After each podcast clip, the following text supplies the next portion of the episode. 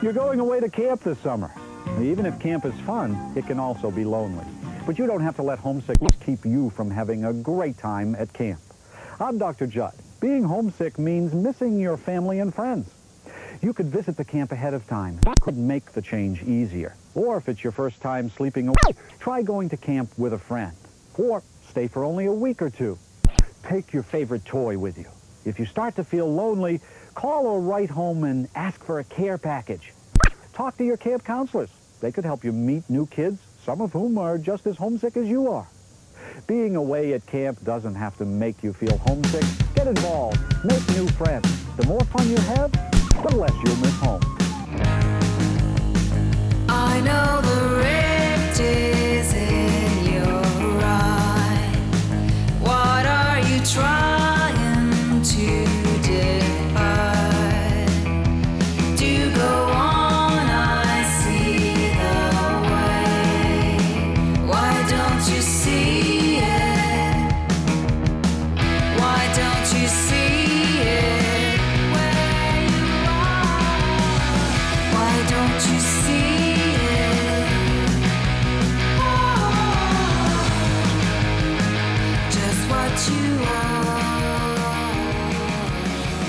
Welcome to the Cinematic Void podcast.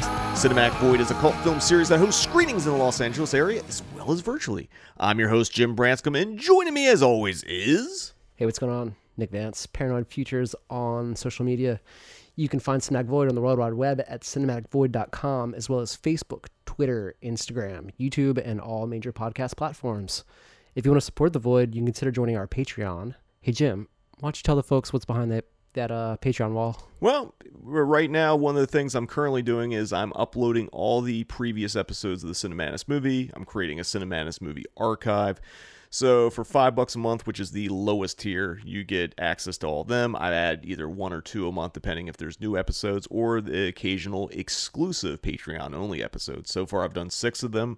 If you want to watch any exclusive episodes or older episodes, they're all going to be there. It's going to take quite a bit to fill up the catalog, but also you get early access to the podcast. I put these up like three days in advance, three to four days in it before they hit public.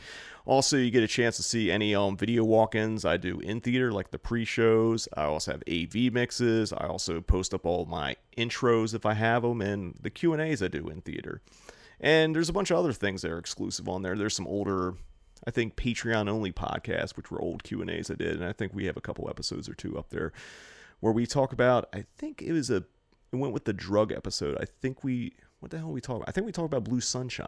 I, th- I think that's what we did. There might be somewhere in there. There's a lot of content up there, but but yeah, five bucks a month, you get access to all that. There are higher tiers where you get like sometimes when their merch drops, you get that merch without actually having to buy the merch. So good stuff. And if you want to support the Void, obviously, it go- that goes to a lot of making all this happen.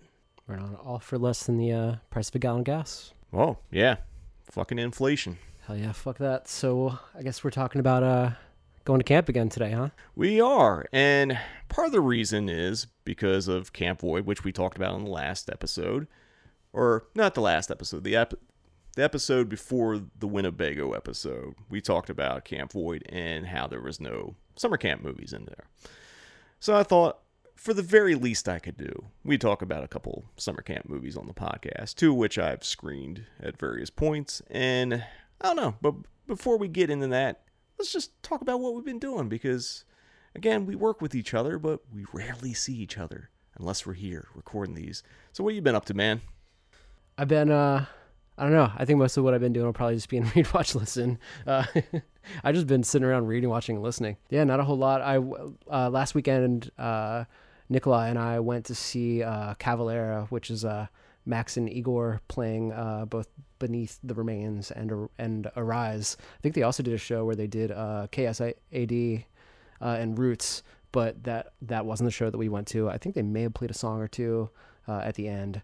Um, it was it was sick as hell. And uh, if you don't know what band those two guys are from, I'm not going to tell you. I'm a gatekeeper. Thank you. we, we just had bleak week couple weeks ago maybe a month ago i don't know whatever whenever we record this we we just wrapped up bleak week i think as we're recording they're doing bleak week encores because people weren't sad enough Hell yeah. So during Bleak Week, I did a couple of screenings. I showed Combat Shock with director Buddy Giovinazzo. Super fucking nice guy. Cool. Awesome to talk about. We talked about film. We we hung out beforehand, but we, and we talked about films. Had a really great Q and A. Um, hope to have him back to do some of his other films eventually. I think he came out to introduce like Salo or something like that too. Yeah, like maybe he- a week before he was just in town. Yeah, he was just in town and he came up and, introed Salo and I don't know, super nice guy. And you wouldn't know that from watching Combat Shock. And then the other one I did for Bleak Week was the Seventh Victim, which was a print from the Library of Congress. It looked pretty good. I think it was a it was a print that was struck in 1987. Oh shit. Okay. There, I mean, it was pretty flawless. There was a couple bits of damage here and there, you know, wear and tear. I mean, it looked like it might have been plattered at some point before it got to the Library of Congress, but like overall, really nice print. Really cool to see with the audience, especially audience who had not seen the film. And if you haven't seen it yet, it's not on Blu-ray yet, but I, I have a feeling that someone, maybe Criterion, maybe Shout Factory, who've been doing the Val Lewton produced movies, they're gonna someone's gonna put it out eventually because it's a it's my personal favorite Val Lewton production. So hopefully it comes out. Other things, well, we mentioned Camp Void a little bit earlier as we were talking, shooting the shit. And that's already well in. We've gone through two weeks of it now by this recording. Opening week was Blood Games, which we talked about on the podcast a couple episodes back. And then we got to watch it in the theater. Oh yeah, yeah, yeah. That was it was really sick to see that with the crowd, and uh, most of the crowd hadn't seen it, which is also super cool. Yeah, and just like I mean, it played well in the crowd. Like that print from Park Circus, holy shit. I I know it played the New Beverly like a couple years ago, and I think that might be the last time that print played. It might have been the first time. It might have been the was fir- Fucking clean. Yeah, because it was a print from 2007, and it's definitely never been plattered. It looked too good. Yeah, it's weird to say, you know, but Yeah. like it's kind of true. It, Like a little grime might have, might have helped the atmosphere, but you know, it'll hopefully hopefully uh, you've inspired other people to play it, and it'll eventually get there. Yeah, I saw I saw um um Exhumed Films is doing their camp series coming up and they're playing blood games during that. So so at least it's gonna play somewhere in Pennsylvania. So if you get an opportunity to see blood games in a theater, highly recommended. It it's a lot of fun to watch it. And then the other thing, which was kind of our hometown film for both of us, was showing the Blair Witch Project, which was a fucking ordeal and a half to make happen. I we're gonna give the Cliff Notes version of it, but like I did a pre-recorded Q and A with one of the co-directors of the film, Eduardo Sanchez. I had to do it twice because Zoom fucked up, and you know I'll take the hit. Like it, some option on Zoom had changed, and I didn't realize it, and it glitched and stopped recording. But he was really gracious, like super nice guy. We, so we did the Q and A again, and then we had some problems tracking down that print the distributor acted like they didn't know anything about a print, even though it was playing around the country. And then we finally got it settled. They sent it to the wrong address. So Nick, wh- who was an absolute fucking hero, drove five hours round trip up to Lebec. And if you don't know where Lebec, California is, it's around Bakersfield, somewhere like that. It's probably about 20, 20 miles uh, south of Bakersfield. Yeah, I mean, it's basically it's two and a half hours up and two and a half hours back. So Nick spent his morning, the morning of the show, picking up that Blair Witch print so we could actually have a show.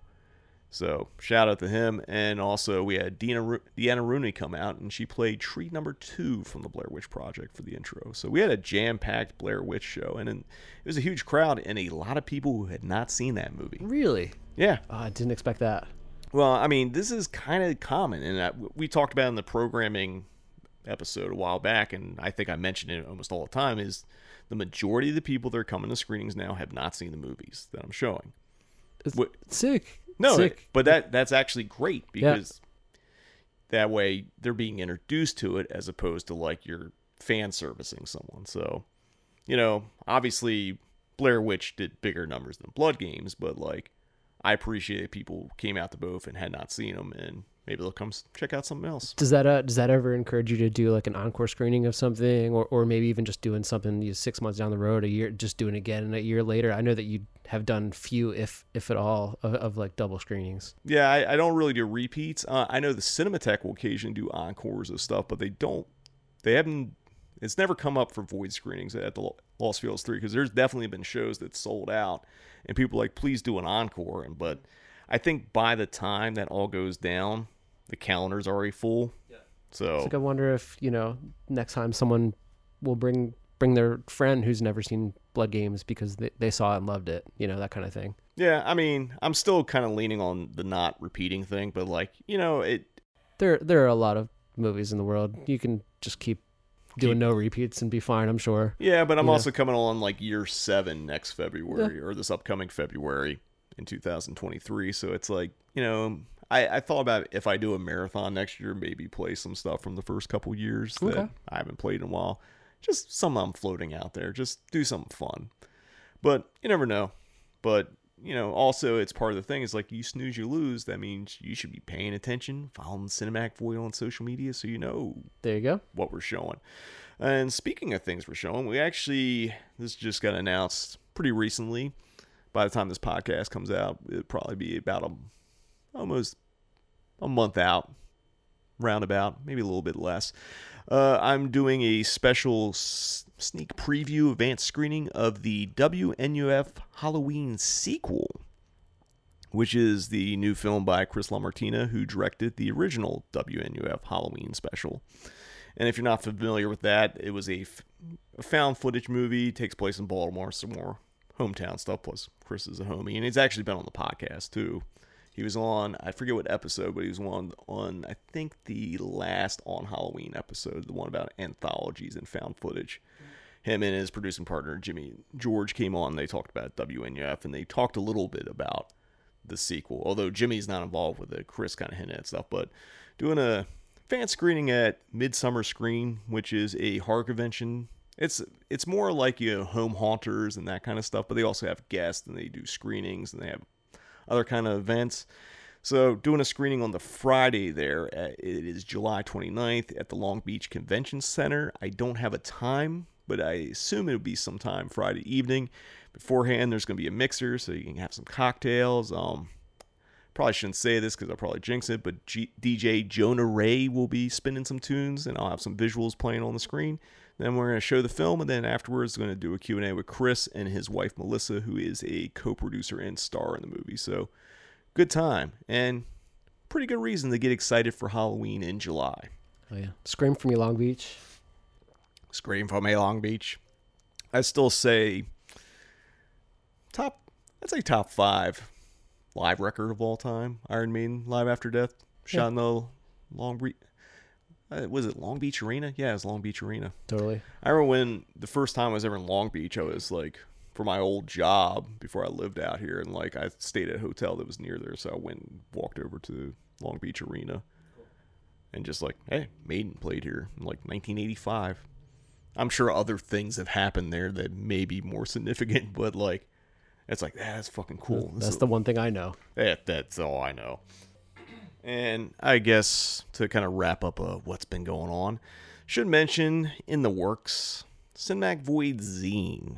Now, I think it's come up on the podcast before and probably talked about it in other avenues, but it's actively being written now, and I think everything's going to be turned in end of July, so right around the Midsummer Scream screening of WNUF Halloween sequel, and then it'll be should be ready for late September, October first issue.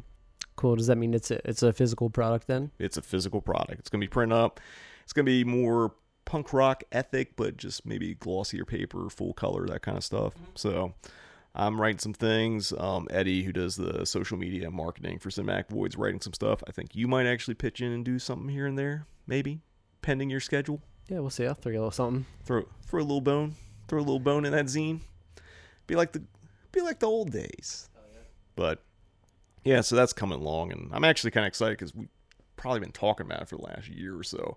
And originally we were supposed to do a summer issue, but like by the time we were gonna start talking about it, it's like, you know, instead of trying to cram a fucking summer issue in and half-assing it, why don't we take our time and just focus on a fall issue and get it together? So it's coming together nicely, so I'm excited for that.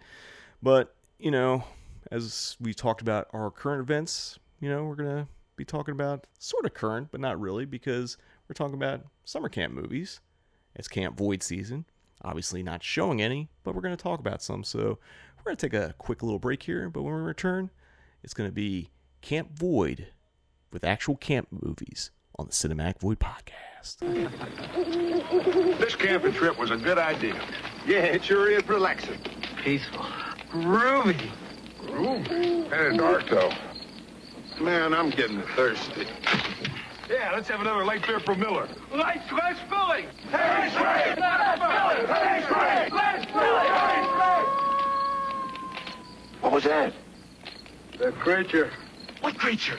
Well, legend has it that a horrible thing stalks these woods. Oh, Mickey!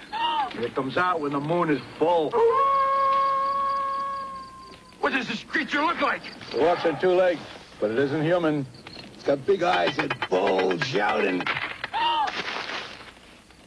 the creature! Hey, guys, guys! Hey, guys, where are you going? Hey, guys, where are the marshmallows? Light beer from Miller. Everything you always wanted in a beer, and less. Come on, it's after us! Man, did you see that thing? Suck it in- Unbearable suspense that keeps you on the edge of an abyss of terror. Take a cult film odyssey into Cinemadness with Cinematic Void. Based in Los Angeles, Cinematic Void is a film series that specializes in horror and exploitation films. Currently, we are hosting Cinematic Void Up All Night in the Cinemadness movie, a monthly virtual screening series, as well as the Cinematic Void podcast, where we dive deeper into the world of cult cinema. You can find Cinematic Void on the World Wide Web at cinematicvoid.com, as well as Facebook, Twitter, and Instagram. And if you like what we do, you can support Cinematic Void by joining our Patreon. Until next time, see you in the void. Welcome back. We are talking about some summer camp movies here on the Cinematic Void podcast. Up first, now we talked about Blood Games and that print being one of the best prints we've ever seen. This movie, when I screened it, and I still hold this, is the best print I ever screened At the Egyptian. at the Egyptian when I did this for the Camp Void Marathon, which is Meatballs 2, directed by Ken Wiederhorn from 1984. Ken directed a bunch of things. He directed Shockwaves, he directed King Frat, Eyes of a Stranger, Return of Living Dead 2, and several episodes of Freddy's Nightmares. So he's done a lot of work. The film stars Richard Mulligan, who's basically a TV actor, Kim Richards, who was in Escape from Witch Mountain, as well as Assault on Precinct 13, Night Court's John Larroquette, who also happened to do the voiceover for Texas Chainsaw Massacre, so we can make that void centric. Hell yeah, I, lo- I love Night Court, and uh, I I recently found that somewhere I can just like watch every episode online. So anyway, that that's out there. I mean, I, I should talk about actors from Night Court that were in exploitation movies because Richard Moll's in a ton of them. Hell yeah, He's in um, that's that's Bull, right? Yeah, Bull. Yep. He's in fucking Evil Speak. He's in like Dungeon Master, but he, he's not in this movie. But Night Court has a good lineage of people being in like trash cinema, great trash cinema. But well, we should do a Night Court episode at some point. But Now we're talking. yeah, but get back on track and probably getting right back off track by mentioning him. Paul Reubens in this movie, aka Pee Wee Herman. You also have Jason Hervey, who was in Monster Squad as well as the Wonder Years. Tammy Taylor, who was in a The couple. dick, the dick older brother in Wonder Years. Yeah, that- Wayne. Yeah, and he was also, and you know what? He was also fucking Dick in Monster Squad. Oh, yeah, I guess he was. The, was he the older brother in Monster Squad? no, he was the he was the bully. He's the one who beat beats up Horace in the beginning Okay, yeah, yeah, and yeah. calls him the homophobic slurs. Hell yeah, my name Yeah, is Horace. yeah.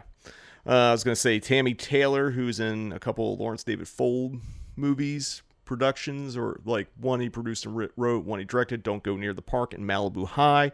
David Hollander, who was in Airplane, he was the coffee kid. He's like trying to give the little girl coffee. She's, he's like, "Well, how do you take your coffee?" And the little girl's like, "Black, like my men." Yeah. So he was the kid that got shot down in that line. I guess that line is probably I don't know how that It's I a don't know bit how problematic these days, I believe. yeah, I don't know how. It, it, I mean, you watch Airplane. There's a lot of things that haven't aged well, Yeah. but we're not talking about Airplane. And last but certainly not least, there's a lot of people we didn't mention. This is a pretty stacked cast, but Donald Gibb, who is Ogre from Revenge of the Nerds, this is one of his earliest roles. He plays like a. He also plays ogre in this one. is that what his name is? I thought. No, was, no, just I'm saying he's just playing the same fucking. Maybe that's just. I'm a maniac. I'm a bully character. You know, I mean, that's probably just who he is. he's typecast. Yeah. Yeah, early on because he did this like a couple years before. Um, maybe no, maybe not a couple years, maybe like a year before Revenge of the Nerds. It Oh, was yeah, pretty okay. close. For those of you who haven't fucking seen Meatballs 2, From the guy who has a billion times. I've seen like six times. Let's, let's, let's not get crazy Okay, here. five more than I have. and the last time I saw it in the theater. But basically, it's your typical summer camp movie where the, one, there's two warring camps. There's a boxing match that's going to determine who owns the lake or gets access to the lake of the camp. And all while there's hijinks and stuff. And then an alien lands and basically gets dropped off by his parent aliens to go to summer camp to see how it is summer camp on Earth. So the warring camps, uh, one of them was as actually like a military. Yeah. Uh, uh, their um, military group. Yeah, well, it's called Cat Camp Patton, so Camp Patton. Okay, there you go. So you got Camp Patton, and then what's the, uh, the Camp Sa- Sasquatch, which I would say is probably the coolest name for a fucking summer camp I've ever heard in any of these fucking movies. Absolutely, I definitely, uh, I definitely see a cinematic void, uh, Camp Sasquatch, uh, Call Me Meathead shirt coming soon. Should have did it for this year. I definitely did a Sasquatch themed Camp Void shirt for this year, Right on, cool. which I'm hoping to have back sometime in July. Cinematicvoid.com. cinemacvoid.com or Cinematic Void Big Cartel. You can grab your searches or your shirts there. So uh, this this was originally not a sequel to Meatballs. It was it was written uh, as something else called Call Me Meathead, and then shot under the title Summertime. So this is a, a TriStar picture. Uh, when you see that fucking horse, you know you're you you might get some quality entertainment. Oh, you you definitely like TriStar used to be a fucking banger of a fucking like film studio. They put out Where the Boys Are 84, Silent Night, Deadly Night, all Rad, all kinds of shit Hell came yeah. out under TriStar. And you know, all the movies that I really loved from that company, I think they all like kind of tanked Mm-hmm. originally. I can't think what was the big TriStar hit. There's something, and it's probably something obvious, but anyway, yeah, this came out as TriStar. And basically, TriStar is the reason why this movie is called Meatballs Part 2 as opposed to Call Me Meathead or Summertime because they had picked up the name rights to Meatballs and they were going to do their own sequel to it. And they already knew that like Bill Murray and Ivan Reitman were not going to participate. But then this movie came up as an offer to purchase, so they're like, "Fuck it, let's just buy this movie and just retitle it Meatballs Part 2. Like I can't I can't think of any like great examples currently, but but I'm pretty goddamn sure that there are a lot there are many instances in Hollywood where someone writes a film, it gets bought, and then they take that story and attach an, an already like made intellectual property to it and just go, no, this this plot is great, but now it's just called fucking Doctor Strange or fucking Oh, you know what? You or, want, or whatever the fuck else. You know what I mean? you want to know what was notorious for that? Hellraiser. Everything after Hellraiser 4 was a horror script written for something else that they basically bought and like, where the fuck can we put Pinhead in here? There you go. So that's what happened here, and that's Yeah. what happened there, and that's fucking. That's a great example. That, Thank you. I mean, it, it's kind of funny because Ken Wi- Wiederhorn didn't know that this movie was Meatballs 2 until it came out. Oh fuck. So he was kind of surprised. He still thought he was making Call Like, Me Meathead. Call me Meathead. Call me Pinhead. Call me Meathead. Yeah. Imagine if they took that and put fucking Pinhead in this movie. I guess this predates fucking Hellraiser, but yeah. you know, stranger things have happened. Ivan Reitman, the director of the original, as well as star Bill Murray, weren't pleased about this movie being retitled and called it a cheap cash in.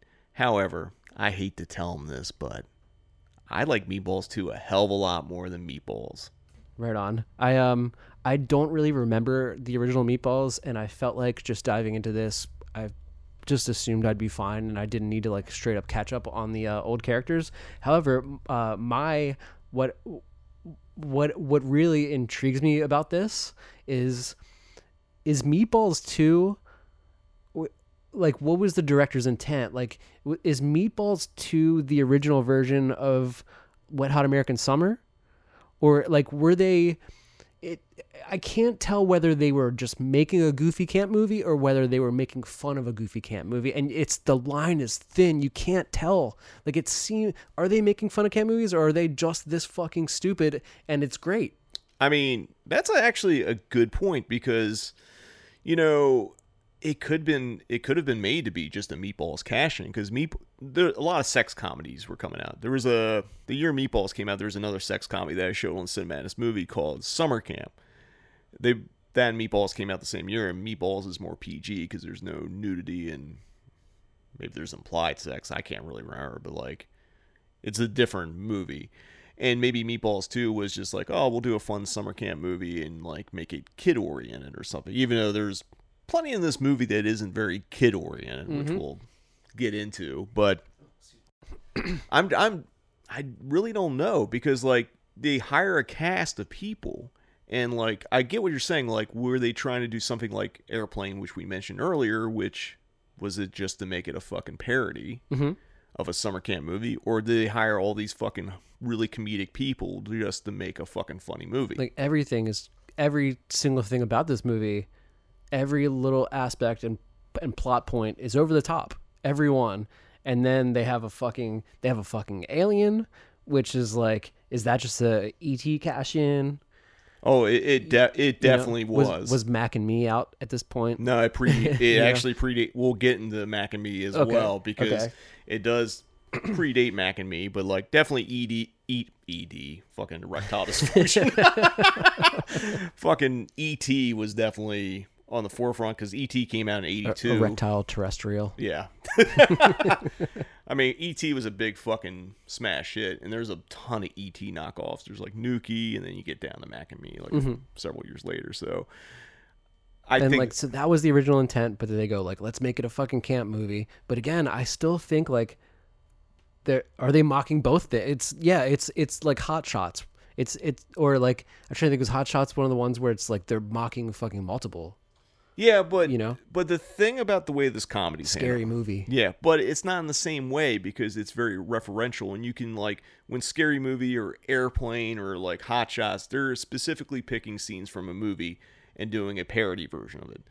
This, there's no predecessor to what they're doing. There's summer camp movies, and there's obvi- obviously a template, as I was talking about, like you know the warring summer camps mm-hmm. and like some kind of conflict and like that kind of stuff. But they're not really parodying anything. They could be just parodying a summer camp movie in general, but there was a lot of camp comedies already. So, Mhm. and like at this time, there was stuff like Wacko was out, Airplane was out, and it doesn't. It's not in that same mold. Don't don't think it's it fits that same no, Okay. it. I I it's think just because it's not a Zemeckis. yeah. I I think the thing about this is just they just try to make a comedy, Mhm. and I think they succeeded. They definitely succeeded. It's funny as hell, but it because it's so strange and so over the top. Well, I think that's what works for it, and why I think it works better than Meatballs, the original. And like, I it's been a while since I watched Meatballs, but I remember watching it and just being fucking bored. like the uh like for instance the fucking um the two uh the two say meatballs is boring yeah i could see that I mean, it, I I feel like Bill Murray's good at it or good in it, and I think there's other there's other characters that are good, but it's just like overall, just like I remember the last time I watched it, which was probably two or three years ago, and it's just like I just thought it dragged. Mm-hmm. And I like I also think like actually I'll take it back. It's like I love Bill Murray most things, but like I thought he was just okay, and like it just the character just kind of like I don't know. It was kind of a variation of his Caddyshack character Yeah. in some ways. Like there's a parallel there, but like I don't know, just Meatballs didn't work for me. And I just remember it being really funny, you know, when I saw younger when I was younger, but then just rewatching it, it just didn't work. Whereas like rewatching this movie, I feel like not every joke hits, but I think it's funny, and I think the people in it are just genuinely funny because they're just being themselves. Like, mm-hmm.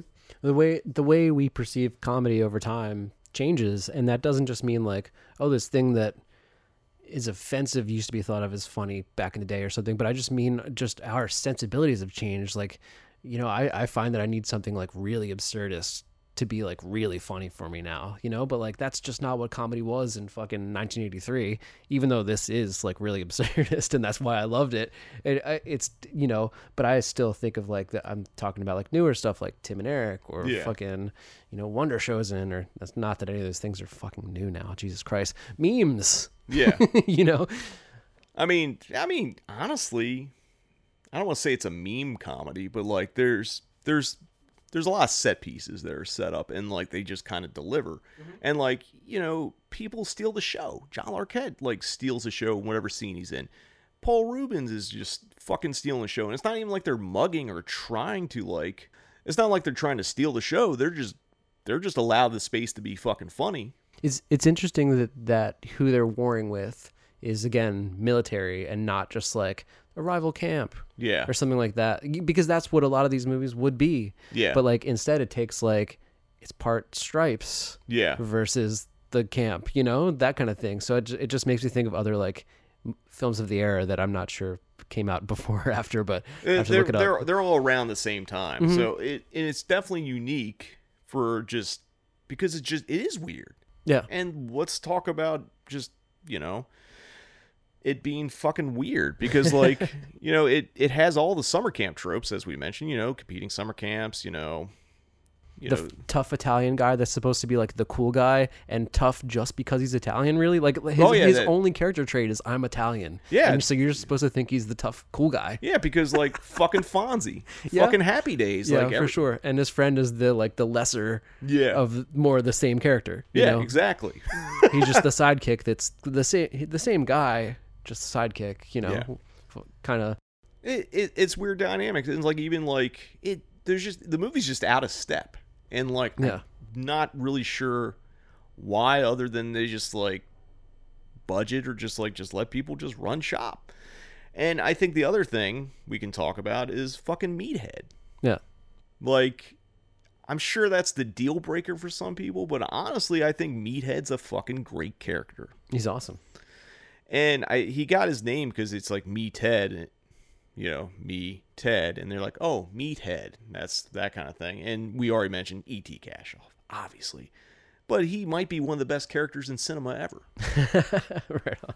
Like one, he's a Jewish alien, and like that probably wouldn't fly now, but like because they do like the most like stereotypical thing, like his parents are really Jewish, like they're dropping him off at camp. I hadn't caught on to that.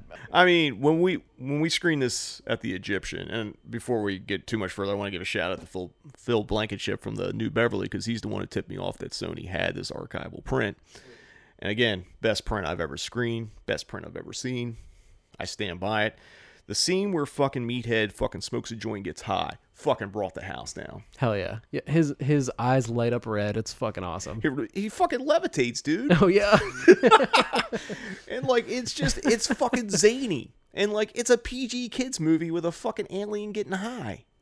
A little humor for the adults in the crowd, you know. I, I don't know what audience this was made for or who went and saw this. I mean, obviously someone saw this movie because or maybe not because something else we should mention that after Meatballs 2, I think MGM or another company that MGM Park Circus ended up buying out got the rights to the Meatballs franchise and did two more sequels. There's a part 3 which is I guess sort of a direct sequel to part one, and then there's part four, which is unrelated and stars um I think well at least Corey Feldman. I think both Corys are in it. Okay, I was trying to I was trying to remember if the Coreys or at least Feldman was in the fourth of this one or the fourth the next one we're going to talk about, which I won't mention quite yet. But No, he's in the so it's- he's in the fourth, of- fourth of, uh, the, of- meatballs. yeah. Okay, I don't I don't know if Meatballs four was ever intended to be Meatballs four. It's a weird franchise. It's another like one, another one of those where it was a fully different movie and then they just slapped a name on it. yeah, it possibly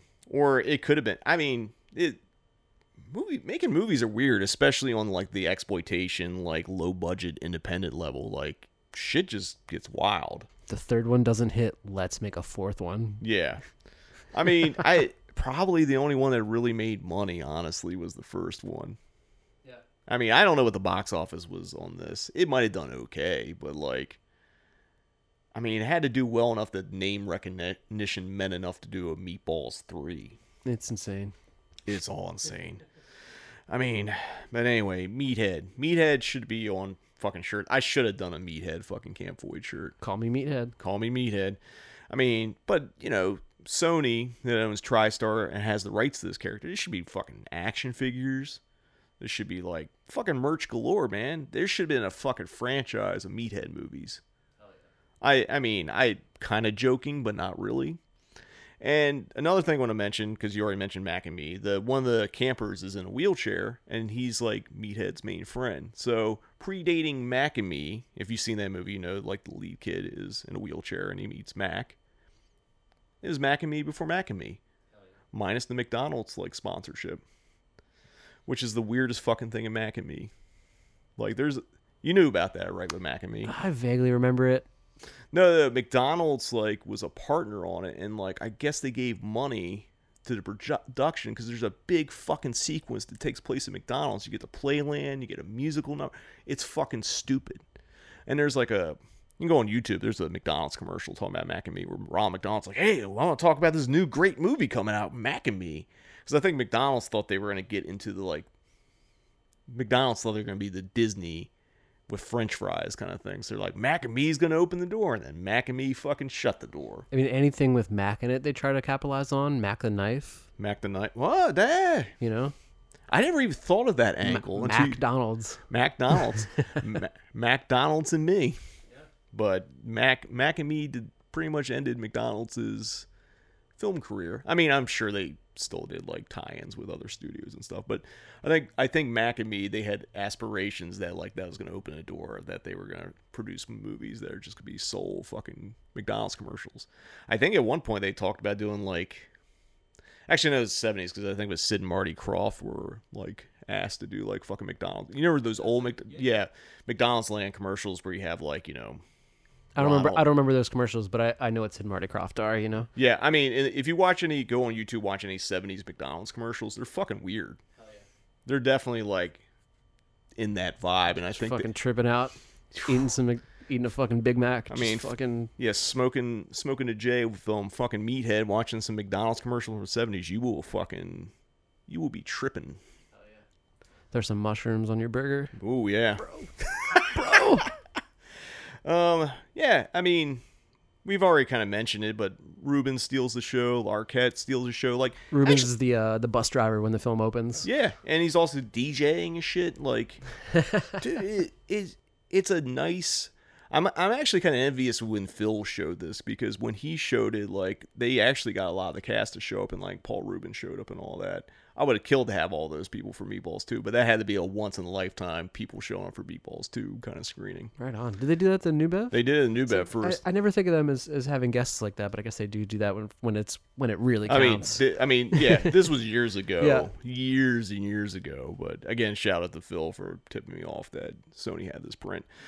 Um, but yeah, overall, this cast is great. It's also very 80s. I mean, besides not besides not having a wet T-shirt contest or quicksand, it does have other tropes. There's aerobics, there's boxing, you know there's a lot of great sequences even the non-comedy sequence like kind of that when like Cat, camp patton like sneaks in at night when like there's like the one italian dude's like getting ready to skinny dip and like they kidnap him because he's the guy that's supposed to be in the boxing match like like that sequence laid out pretty good. I mean, Ken Wiederhorn was a fuck Wiederhorn, not Wienerhorn. Ken Wiederhorn. they called him that his whole life as a kid. Fucking wiener. I think they might have called him that after Return of the Living Dead too, because like he used to be one of the most hated fucking filmmakers in the world. People hated that movie, but I think Return of the Living Dead's pretty part two is pretty good on in its own, and I think the groundwork he laid in Meatballs two is what played into Return of Living Dead two. Cool. Maybe Okay. maybe check it out at some point. It's you know, i- is it Return of Living Dead? No, but as a kind of weirdly parroting stuff without being direct parroting of things. Mhm. Same vein as Meatballs too. Okay. I never really thought about it until we just started talking about. it. But yeah, there's a lot of parallels between the two. Cool. It's a fun movie. It's very 80s. There's a lot. The, the movie's got tons of jokes we talked about, and obviously there's a few that are dated. But that's going to be every 80s movie. But I also think there's jokes that probably didn't work at the time that actually work now because of people's more in tune to the absurdist end of things. Mm-hmm. It's just kind of loose and fast and just fun. A couple other little things to mention. Ken Wiederhorn's movie Shockwaves makes a cameo in it because that's the movie the kids are watching at camp. So imagine being at a summer camp watching a bunch of aquatic Nazi zombies invade in Florida. This is your summer camp movie. Yeah, it's kind of fun. Um, you know the ending where like, you know, Flash fights Mad Dog. Mad Dog is played by Ogre from Revenge of the Nerds. It's a pretty crazy ending, especially when Meathead makes him levitate and just like flying around shit. It's awesome.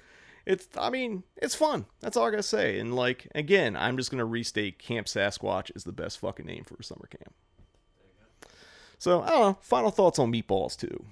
So I again, I I loved it. It's awesome. I, I still can't tell whether they're whether it's the OG Wet Hot American Summer, which I totally love. I don't know if you're a fan. I do like But- I do like that movie. So It's a good time. I, I haven't really seen all the like the TV show spin off No. and all that stuff, like prequels. it's all on Netflix, isn't it? It's cool they did it. Yeah, but uh, I, I, I know. feel I feel like if, sometimes it just you can't go back to camp. Yeah, yeah, yeah. I'm just a big, uh, big David Wain fan, so that's that's like always that's kind of my go-to camp movie, you know. Yeah, And then it's actually a great one, and like I think at some point, if I can justify it, I'd slip it in a Camp Void. nice, yeah, yeah. But yeah, that's what it's sick, sick. I'm glad I finally saw it. You've you've hyped it up to me for years, so I'm, I'm glad, glad- that I finally got here. You know, normally when I hype up something that's like this, there's always the fear you're like, you son of a bitch, you made me waste like 80, 90 minutes of my life. Yeah, I'll never get these 90 minutes back, but sick, sick movie for sure.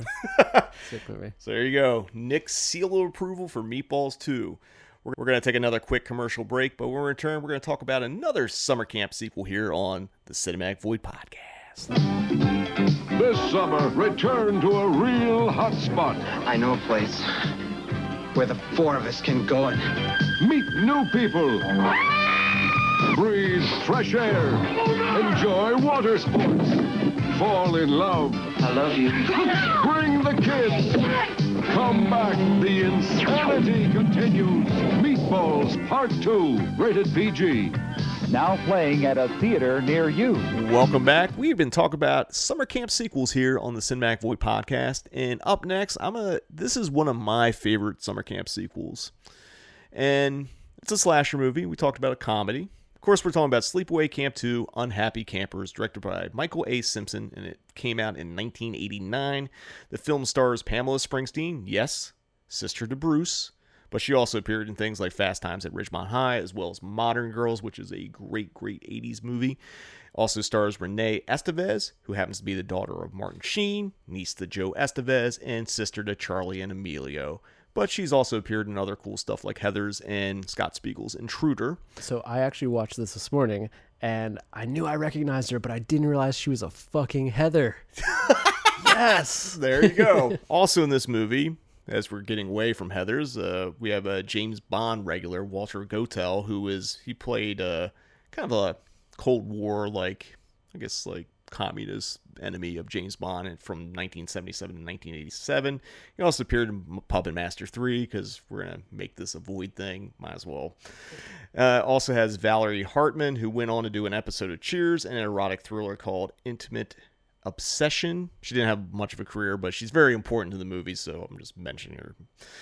All right, so Sleepaway Camp 2, it's about Angela, who you know from the first Sleepaway Camp, and you know what the end of the first Sleepaway Camp is. Well, she's back. Like, she never went home. And uh, she's here, and she's the uh, camp counselor. And uh, she's taking a bunch of uh, campers under her wing. They start misbehaving, which means having fun, fucking, drugs, etc. What else do you do at fucking camp? And uh, she reverts to her old ways and starts knocking them off one by one. Look at Nick all grown up. I, I watched I watched it today, so it's it's fresh on the brain. I watched it a couple days ago, but anyway, let's get into how this movie happened. So, unlike Meatballs 2, this was at least there was one person connected with the original Sleepaway Camp, which was producer Jerry Silva, and he had the rights to it.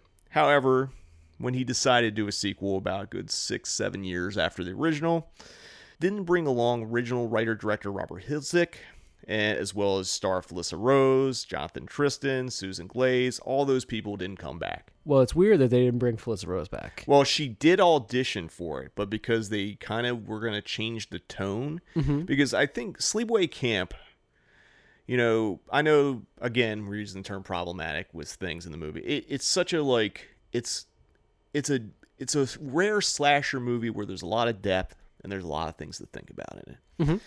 And for this sequel, all that shit gets thrown out to be jokey to some extent. Like it, you know, there's nothing in this movie that has the same impact as the ending of Sleepaway Camp. But I think at the same time, it's like, well, we're not going to be able to top that. Yeah. So let's go in the other direction, which is where director Michael A. Simpson comes in. And I have a little quote from him that he said in an interview. Basically, he said he knew he, he had his work cut out for him filming a sequel to a popular horror movie, especially one that would have a totally different tone. He said, doing a sequel is a tricky experience. It's sort of like sleeping with another guy's wife or girlfriend. Yeah. I, I think that, and this this one came about so late, eighty nine. Um, I I just think that they were just kind of doing the. But once you make a sequel, just make it simple. Yeah. You know. And, Well- and then you could do it again and again. If you make it, if you've already set your your, you know, you already, you already have your set piece, you already have everything in place, and at this point, it's just a template you can do over and over. So it's like if we if we create some great story, then you also have to do that every time, and that's a pain in the ass. You Well- know, it's like this means you can just churn them out. I don't know. That, that's that's my thoughts on why well, it's done they that way. they definitely churned it out because they shot part two and three back to back. oh, okay. Literally, they shot two. Like filming them together. Yeah, well, they shot two on its own. I think they might have took a little break and then shot three. I mean, it's it's not this. It's not like some of the same actors, or or is Uh, it? No, not different actors, but they used the same campsite. They just changed camp shirts and all that Mm-hmm. Okay. kind of stuff. But like, yeah, they definitely probably budget reasons because they knew. I mean, franchises were hot. Even though this was coming in late, you also got to think like when this was coming out, like you know, Nightmare on Elm Street was popping, Friday the Thirteenth was popping, like it was sequel crazy. I mean, even I think by that point, Halloween had restarted with part four and maybe 5 So like sequels were coming. Yeah. So it it was striking while the iron's hot. And it's like, why just have one sequel when you can have two in the bag? What's the um? When when was the first one made? First one was made probably early 80s. Mhm. I think it. I'm just doing this off memory. I think it came out somewhere between 81 and 83. Okay. So yeah, they waited. They waited a while to do the sequel. My guess is they never intended to make a sequel, but once they saw money on other horror sequels, it's like, That's yeah. That's back to back to my original point. There, it's just like this. It was a cash in through and through, and it's like, can we can we keep can we keep this simple enough that we could just keep doing it? And I mean, really, they set everything up to be pretty simple. Because you get the opening campfire scene that, like, you know, they're talking about what happened in the original movie, setting things up. Uh, the one thing they did, and maybe just to get, you know, the elephant in the room, they address the chan- the transgender angle early on, and they basically say Angela went to a psych ward, had a sex change, became a woman, and was released, and no one knows where she is. Right. so they're telling they're telling ghost stories around the campfire at the beginning, and so they're setting the whole thing up, and they're telling different ones, and then they get to this one, and it does, and they don't even, at least to to my memory, and again, it was just this morning, but uh, I don't remember it being like it was here, it was at this camp, but it was just like at at a camp, this thing happened, and and you know, Yeah. and they tell the story of Angela from the first movie, um, so you know that, that's that's how they set it up but they don't really as you know they say angela and this girl's name is angela and she's killing people but they don't really show her motivations at any other part of the movie. They never explain anything else why she's doing this. She's just killing people. She's just the counselor. She's killing people. And so you know it it is angela but they don't really you know what i mean they don't beat you over the head with it in that way well, I mean, there the through line, and although for this one's a little more kind of half-assed for obvious reasons, Right. everyone that gets dies in sleepaway camp, except for maybe the last kid that gets decapitated, like had done something that directly affected Angela or someone that was close to her. So yeah, I, I still thought it was more of like a more just like morality shit because they are just getting killed when they're fucking. well, they're well, well killed- for you know. this for this one, yes, but like basically, the, there is a shift from where what Angela was in part one to mm-hmm. part two being kind of like very moral, Yeah. in a way, and when you violate the morals of camp. Mm-hmm. So I guess whatever mental experience, like there, I mean, there is a leap, and now I'm thinking about it, like it doesn't make any fucking sense. But like, again, tonal change, and but they set up what the original in that campfire suit. They, they tell you what happened in the first one. They set up what happened to Angela after, and basically, it kind of like it's enough that the through line that now she is a super camper, camp counselor with this moral complex that if you violate her moral compass, you're getting 186 or mm-hmm. 187. Sorry, getting 86 or 187 there. people people think she's just and she's telling them like, oh yeah, I just sent them home. You know, they were Yeah. they did something bad. I sent them home. I sent them away. She kind of keeps saying that as she kills more and more as the as the count goes up. And there, I I think there's some great kills in this one. There's some awesome stuff that happens. Do do you know who did the effects offhand? I don't. I can't remember offhand. The the one thing about the effects, I think the kills are really creative, but there are a lot of them are just off camera or you see the blood splatter. But Mm-hmm. what is implied is pretty fucking cool. And I think it's for a couple different reasons. I don't I don't know if this one ran into problems with MPAA when it came out rating wise. I know part 3 did and they had to cut the shit out of part 3 but I think someone was just skirting around it. Also, I think the tone, like they they set things up pretty well. So you have like you know burning the the two sisters. I've seen people say this movie's gory. I don't think it's necessarily gory, but I think like the intent behind the kills are really good. And plus, you now have Angela treading into that Freddy Krueger territory with one-liners. Yeah. Not all of them are good, but like you know, there's stuff stuff like say no to drugs and like shit like that. It's just kind of like self-referential in many ways. One of my favorite things in this movie was when she kills the the campers that dress up as Jason and Freddy, and she's dressed as Leatherface. Uh, there's definitely there's definitely a facts of life joke in here somewhere. I can't remember what it was with that with that uh said someone who dies or something. They say like Oh no no, I think it's like whatever happened to Angela when when they're talking at the campfire, whatever happened to Angela and someone says, "Oh, she's on the new season of Facts of Life." Yeah, So aside from Angela, like there there are other great uh great one lines. There's a there's a girl that's naked in the dorm and and someone's like I think it's Angela telling her like, you know, put your clothes back on or whatever and she says, "Who's going to see me anyway?" And there's a some of the younger guys at the camp are outside with binoculars and they say the tip patrol, that's who.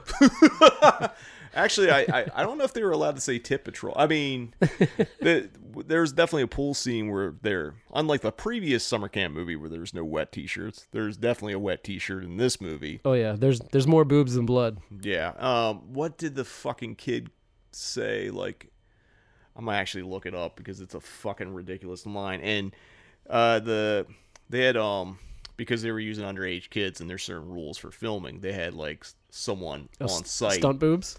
No, not stunt boot. well, none of the I know uh, underage kids could be around when there's nudity, but like they even had control over what they said. So I'm gonna look up the line because like obviously I think it was supposed to be Tip Patrol, but like what did he? It, was- it's something so fucking ridiculous. Okay, I found it here. So originally the line was with those two young boys that happened to be named after Renee's real life brothers, Emilio and Charlie, the little kids. I think the line was, "Hey Emilio, check out those nips." It, but like the person from like the Georgia like film labor board made him change the line, so it had to be, "Hey Emilio, party hats at two o'clock." Oh wow. but they still got away with the tip patrol. That's who. Oh, they did. I, I mean, pro- it's, it's in there. Maybe the maybe the rep wasn't there that day. Awesome. And- there's, there's also uh, there's a, a sex scene I think is between Allie and Sean. Mm-hmm. And uh, when they get done, she gets up and she's putting her shirt back on. She says, "You don't have AIDS or anything, do you?" And he says, "No." She goes, "Great. See you around." That and just takes off. And that kid was underage. They had to use a stunt double for that. Stunt cock. Yeah, stunt cock for that. Dude, that line is like fucking brutal and like there's no way you could do that joke now at all. It's it's so wrong, but it's like it's also so flippant with the times. Yeah. I mean, yeah. Again, like both these movies have things that didn't age well and that definitely I mean, that was probably in poor ta- I mean, that was definitely in poor taste at the time. In like- 1988, that was just in poor taste. and I should, and I'm going to do a correction here. We said 89 for this. That was actually part three was 89. This is 88. I fucked up. So Sleepaway Camp 2, 1988, not 89. But yeah, there's a lot of like one-liners in this movie, and like, you know, again, things have not aged well. Things were probably problematic then that are problematic now, but I think overall, like the movie works. Like the jokes, the one-liners, they all work it shouldn't work, but it goes. And like a lot of it has to do with um Pamela Springsteen. She's actually really great in this movie. uh, so who does she play? She plays Angela. She's Angela. Okay. She's Angela. Okay. I don't know. We we were talking about the deaths and stuff before we got sidetracked about party hats at two o'clock and the nip patrol or the tip patrol and all that. But like Allie's death in the outhouse is fucking vile. There was a um there was a point during that death where she comes back, you know, she's like pushing her into the fucking, you know, into where you shit or whatever, you know, in in in the hole in the outhouse. And uh and so she's she's all body in at this point and she's trying to climb out and so she's still trying to like, you know kill her and stab her and shit while she's climbing out. As she's climbing out, covered in shit, covered in mud, whatever the fuck, and has like leeches on her. I swear, one of those cuts, it's a different person coming out of the fucking toilet. I could be wrong, but like maybe it's just the difference of like what you look like when you're not covered in shit and leeches and when you do. But I swear it was it was like a different person, like a quick cut at the end. And if so, awesome. Like It it could have you know, been like just need a little more coverage. Get in there. it's like, hey, you want to do that again? No.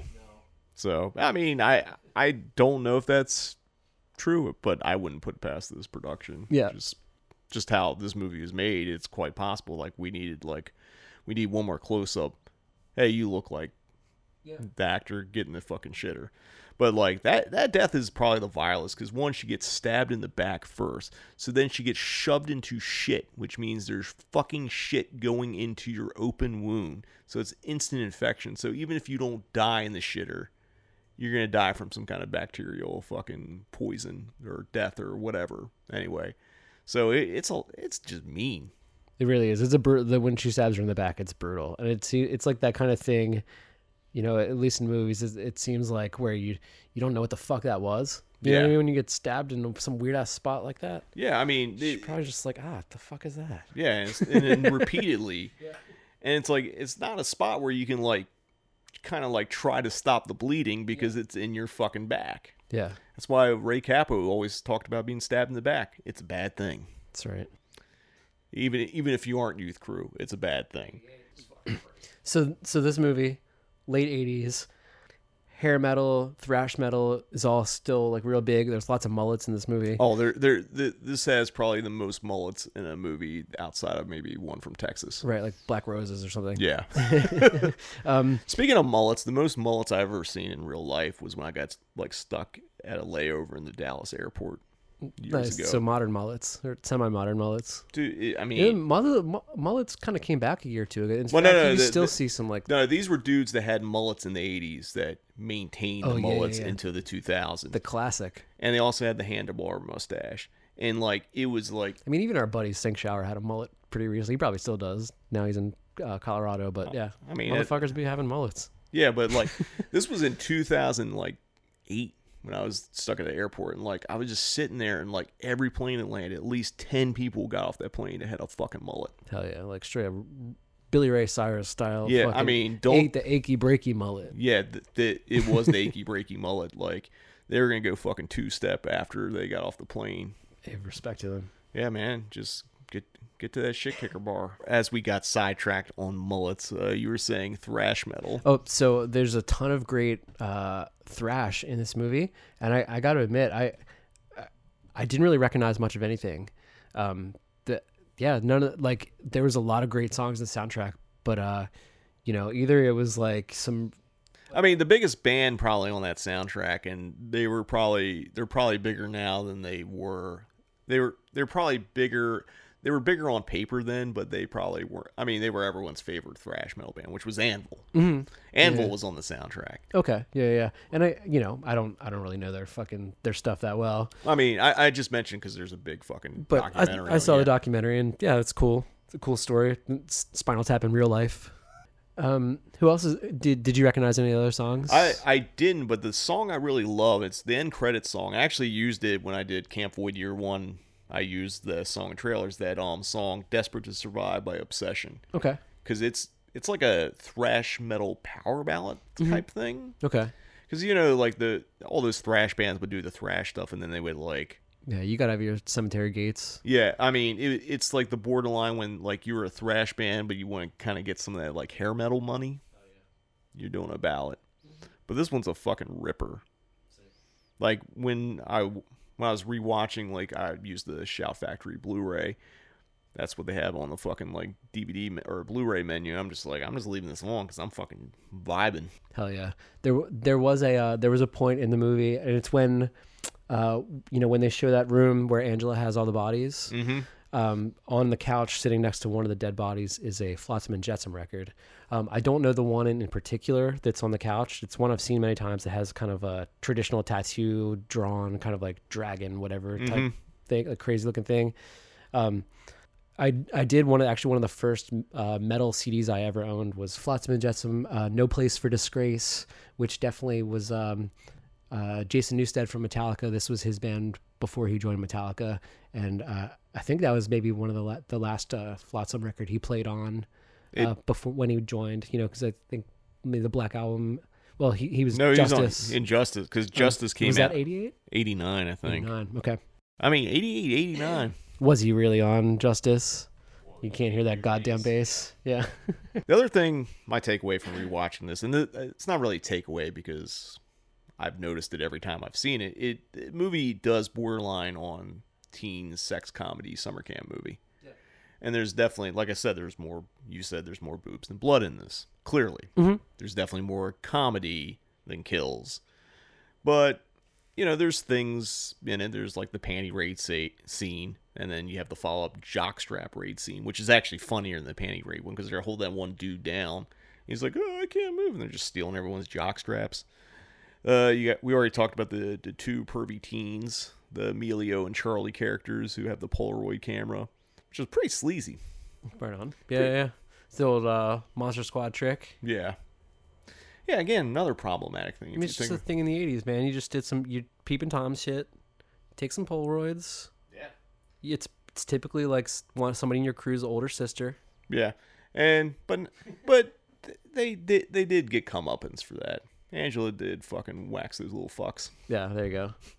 So there you go. No, no. She killed everybody, and that's that's no spoiler. I mean, oh yeah, she did literally everyone except for Renee Estevez's character fucking dies. Yeah, I I I I personally think you know I know that you say that this is more of a comedy than whatever, but I think that this stands up well as a great uh, '80s like camp slasher. I think this is just as good as most of your Friday the Thirteenth. I mean, I- like, I actually- it's just a lot of fucking fun, man. I actually think it's better because it is fun. And like a lot of those Friday Thirteenth movies are not fun. I mean, I'm on record and I'm not a super fan or whatever, so maybe I shouldn't comment. But like this one's at least fun and it's rewatchable, and I think it's because all the other elements work. You know, your comedy elements work, your kills work. Yeah, they're not as graphic, and maybe she's not Jason Voorhees, but it's like Jason Voorhees is also like what is he? Is he a fucking zombie? Is he a fucking baby? What you know? A dra- I mean, what the fuck is? Angela's a tangible fucking person who has great one-liners and fucking stabs the shit out of people. You kind of you kind of like her, but you know she's the bad guy. yeah, and she's also in this movie. She's a little bit of maniac, you know, Joe Spinell, because like we already talked about the room, but she has a whole room of fucking people just hanging out, dead body stuff, which is very maniac esque. Which is like, I think it's fucking. It's also creepy. So like again, I think you're right. It's a great slasher movie, and it's also a great sex comedy. Mm-hmm. It does both elements well. As I've said, sex comedy. You know, essentially Angela's the John Vernon in this movie. You know, John Vernon was Dean Wormer in like Animal House, and you know he's like stomping out, trying to get rid of the bad scenes. Except she's more successful than John Vernon was in Animal House because she fucking stomps everyone's ass out. couple other things I want to talk about here. You know, so we already mentioned part two and three were shot back to back, which is probably why I accidentally put 89 instead of 88, but whatever. Uh, they were shot at the same camp, which was in it was a YMCA in Waco, Georgia. I know there's been videos online where people went and visited them. I think they're it's a defunct YMCA now, so it's overgrown, but there's still like cabins and shit just covered with forest now. Uh, the dream sequence in the movie that kind of replays everything that happened, that was added after the fact when they were short on running time. I mean, the thing was, it's like it was lean and mean. Jokes were flying, people were dying. Wasn't a lot of shit that they were going to cut out, so they used everything and were like, oh shit, we got to pad some time. So that whole dream sequence, that was there for that. Oh, I do want to talk about the ending, mm-hmm. which I think is great because, like, you know, Renee Estevez's character lives, even though she's thought to be dead and she's running out of the woods. And Angela, after she fucking kills everyone, hitchhikes, and then she's with a lady who wants to smoke. Mm-hmm. So maybe there are some parallels to youth of today here. I maybe Angela is militant straight edge. Nice. You know, she killed people for drinking, drugging, having sex. Again, I I I don't know what that is. In uh, you know, we're the we're the it's like you got a bunch of probably young kids making these movies for the most part. Yeah. But then you've got like the producers, the the people with the money funding these movies. Like I I, I just I I the you know like just in a lot of these like 80s slashers that's the overall theme is that people are getting killed when they're teen when teenagers are doing quote unquote bad things. And like who was who was like the fucking who was coming up with this shit? Well, I- you know, hey- like because it's it, that's the message that I'm reading into it. I, know? I I think a lot of it comes from Friday the 13th Mm-hmm. with Jason's mom because Jason's little ass drowned because two of the counselors were fucking instead of watching him. So that's where that whole arc of morality or moral superiority of like you're doing bad stuff, you need to die. And I think a lot of slashers I came off of it it. just it does work when it's a bunch of fucking teens in the woods. It's just like, well, Well- what are they gonna be doing, and what can we kill them for? Well, you I know? mean, I- Uh, I'll use. I'm paraphrasing John Carpenter here, but like he's because people try to say like Halloween had the same motif in it, but John's like people didn't die because they were having sex or drinking beer. They died because they weren't paying attention. So it wasn't this moral high point. It's because like Jamie Lee Cur- Curtis's character, Laurie Strode, fucking smokes a joint while listening to fucking Blue Oyster Cult. So she's high getting dropped off the babysit. Mm-hmm. So she's not completely like virginal, pristine, not doing anything wrong. So that kind of invalidates that. But I think a lot of it comes from the Friday Thirteenth thing and people like, I don't know, just some moral standpoint, like trying to give justification to killing someone in a horror movie. As you said, uh, they are that's they're great distractions. Yeah, So I mean that that's all it is. It's just like you know because if you think if it's a zombie apocalypse, you're not fucking doing bong hits while you're outside when you could get eaten by something. But if you're at a summer camp, you you don't think it, try. Well, you might try, but but I'm saying like if you're at a summer camp you don't realize someone is out to kill you, you're not paying attention because it's not on your radar. Because you're not like, well, it's a summer camp. I guess there's someone here to fucking kill me, and you're on high alert. No, you're fucking chilling. So that's the other thing. But again, I don't know. It's this distraction thing. And one last thing I want to talk about trivia wise. So the cover, the VHS cover, the iconic v- VHS cover of Sleepaway Camp 2. I remember seeing that cover more so than the original Sleepaway Camp because I would always see it at the video store. And I thought it was always cool because it's Angela, I'm using quotes, with her backpack that has the hockey mask and the Freddy glove in the back. I think it's a really great cover. However, you will notice that is not Pamela Springsteen. It is a model or actor, I'm not sure which, by the name of Connie Craig. For years, it was even listed. People didn't know who the fuck was actually on it. I guess this is more recent development, but basically, I don't think Pamela was available to shoot the uh, the poster or VHS covers for part two and three, so Connie Craig did them, and that's why. But it's a really iconic cover, but it's hilarious to think in the span of two movies, three different actors represented Angela. One on the VHS cover, one within the movie, and one in the previous original movie. Weird shit that could It's a great cover. I love I love that poster or that that VHS cover. It's it's, it's fuck- iconic. It's it- it's cooler than than most '80s camp horror. I mean, know? in a way, like I was gonna say, does the movie live up to the cover? It it's something I'm thinking about because there definitely is the scene where she kills the guy dressed as Freddy and just uh, dressed as Jason. So that's the other thing. The thing that's on the cover actually happens in the fucking movie. Think of how many horror movies have covers with really awesome shit that never ever fucking happens in them. Oh, so it delivered. Granted, the actor on the cover isn't the same actor delivering it, but it delivered. And I mean, I remember as a kid not realizing this was like a horror comedy type thing. That like I was just like, man, this shit's serious. I just thought like that's badass. Like I don't know what's happening, but like it's I don't know, like shots fired. Fuck you, Jason. Fuck you, Freddy. Which is kind of what it is. But I mean, obviously Sleepaway Camp 2 wasn't having the marketing muscle of the Elm Streets or Friday the 13th at the time because it didn't come out on a big studio, you know? Right. It's maybe not so much uh fuck you Jason and Freddy is as it is uh hey Jason and Freddy, why don't you slide all of that fucking money over here? Yeah, essentially. It it's basically acknowledging why the sequel exists and kind of a, a parody, as you will.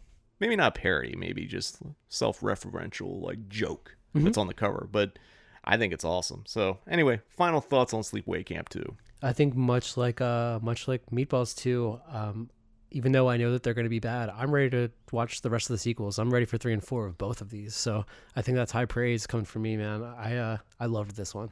Yeah, this sick. one's great. And I do want to say part three isn't as good as two. And I don't know why. I don't know if it's because of the trims or whatever, or just the cast. Like, the, it's kind of weird because they were made back to back.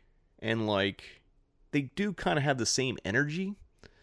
But for some reason, three doesn't hit the same as part two.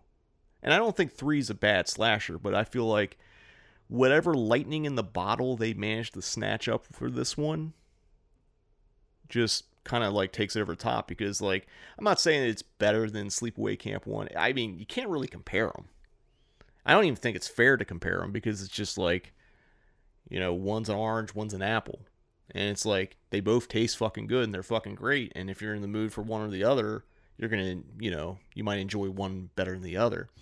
I mean, obviously I think Sleepaway Camp is one of the best summer camp slashers ever made, period, because of just everything that happens to it. But I think this as kind of like I, I think another thing that probably played into the more humor aspect besides Freddy Krueger is Evil Dead 2 and things like that.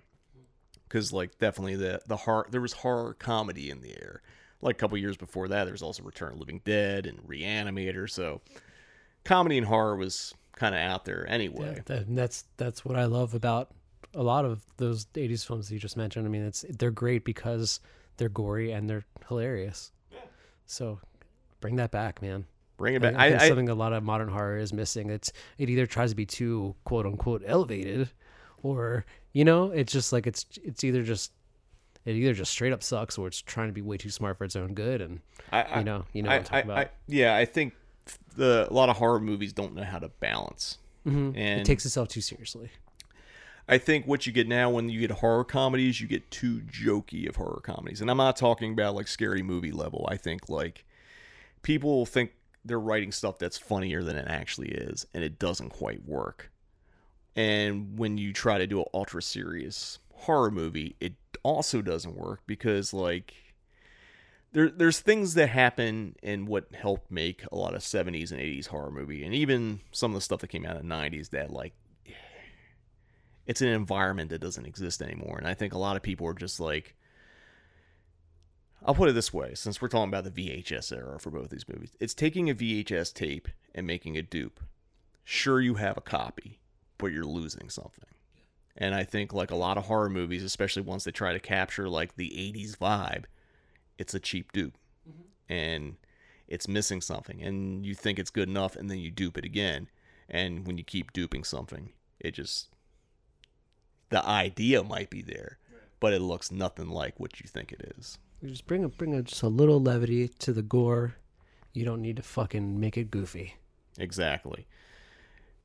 You know, that's why I'm going to say horror people that make movies, watch actual good comedies. Don't rely on your own humor. Understand jokes. I'm not trying to be a dick by saying that. I'm just saying, like, a lot of people, like, I mean, I even think comedy movies that come out now, I can't even tell you the last one where, like, I fucking bust out laughing where I think, like, 90% of the jokes work. Yeah. There's movies I've seen that are funny, but I also think they also have a lot of clunkers. And I think it's just, I think it's just how movies are made now, which is almost by committee. And you can you know, for stuff like this, it can't by, be by committee. You have to have an agenda. You're like, we're gonna have jokes. It's gonna be a little campy. It's gonna be a little violent, but we know where we're headed. We're gonna take one last commercial break, but when we return, read, watch, and listen here on the Cinematic Void podcast. There used to be this camp about 60 miles from here, Camp Arawak. All these kids started getting killed. Well, it ended up that the killer was the shy 14-year-old girl that everybody picked on. Except she wasn't... Baby, you're supposed to be in the cabin. Let's go. Wait, what, what happened to the killer?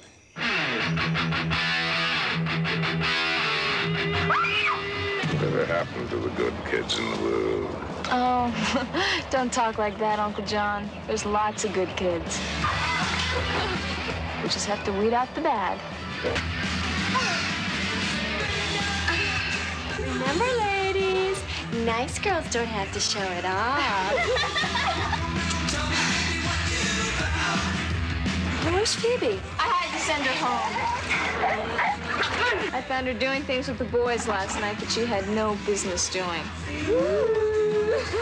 I know the rest of you are nice young ladies and you won't get into any trouble. Let this be a lesson to you. Say no to drugs. Camp Rolling Hills is the best. Oh,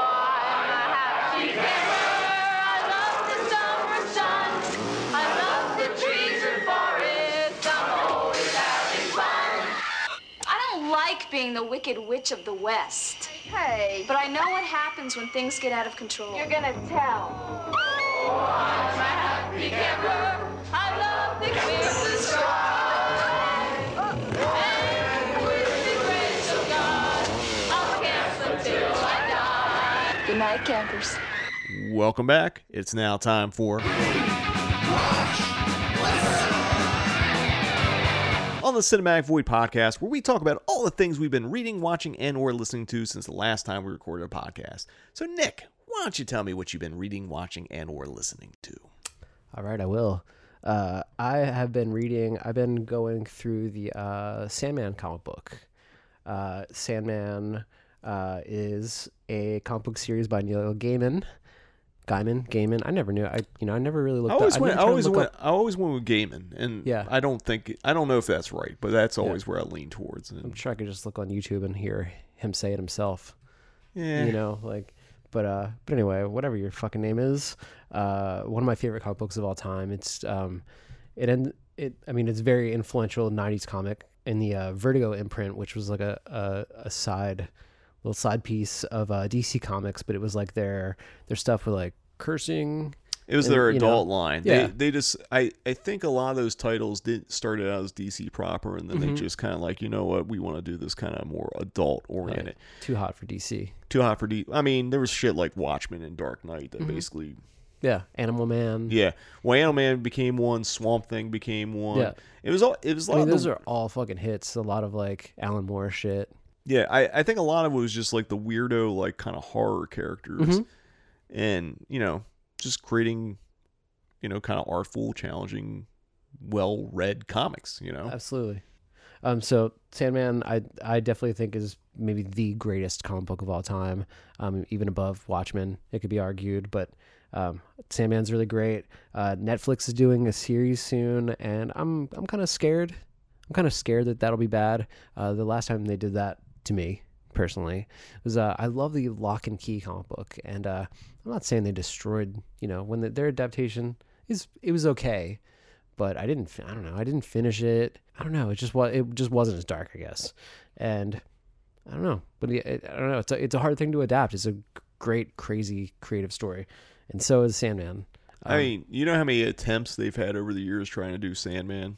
Yeah, I mean, they've they've definitely tried many many times. There's a there's a Neverwhere series I think in the UK. Mhm. Um, so there's been you know there's been adaptations of his. There's been there's a Coraline film. Yeah. Um, uh, and you know for the most part they've all been like pretty good. They're, I think he's hands on with this one, and I know there's some changes, but like it seems like they're following that first arc. Yeah. which is kind of surprising because like. I mean, it, I, it might be a spoiler, so we won't go into yeah. well, it. a, a lot of what a lot of what Sandman is, and and and in the way that I think it could be be a successful TV show, is a lot of the the Sandman and and all of his siblings. You know, Death, Desire, Destiny.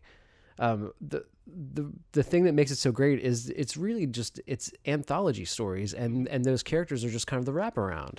So I think that could be not easily made into a great television show, but I think it's a great formula for one. I mean, you got to think Dream is an observer in a lot of stuff Mhm. until he has to, you know, Intervene. Intervene. I mean, the first arc, it's definitely his arc. Yeah. But like, so is that the first season? Is Yeah, just the that first book? it's the first book, and Okay, pro- so I don't have to blaze through all ten yeah, books. Well, I, before I think they start. I, am assuming it's the first eight issues, Mhm. so it's like him collecting all of his shit that he got lost. I'm trying to like tiptoe around because I don't want to spoil it. yeah, Because, like, I, I haven't even I haven't watched a single trailer. Like if I'm gonna watch it, I'm going in I, fucking I, blind I, as hell. I saw an article and they mentioned it, and like it seems like at least in theory, it's gonna like maybe not 100% loyal, you know, be loyal to the material, but Mhm. like enough that it's following that first arc and probably issue 8 where death is introduced. Yeah. Cool, man. I'm I'm I am excited for I it. Am, and- I, I'm I'm actually going to agree with you that I'm kind of cautiously optimistic about it. Yeah. Because it's been fucking like 30 years or whatever it's been. Like, yeah, maybe it's been 30 years. Yeah.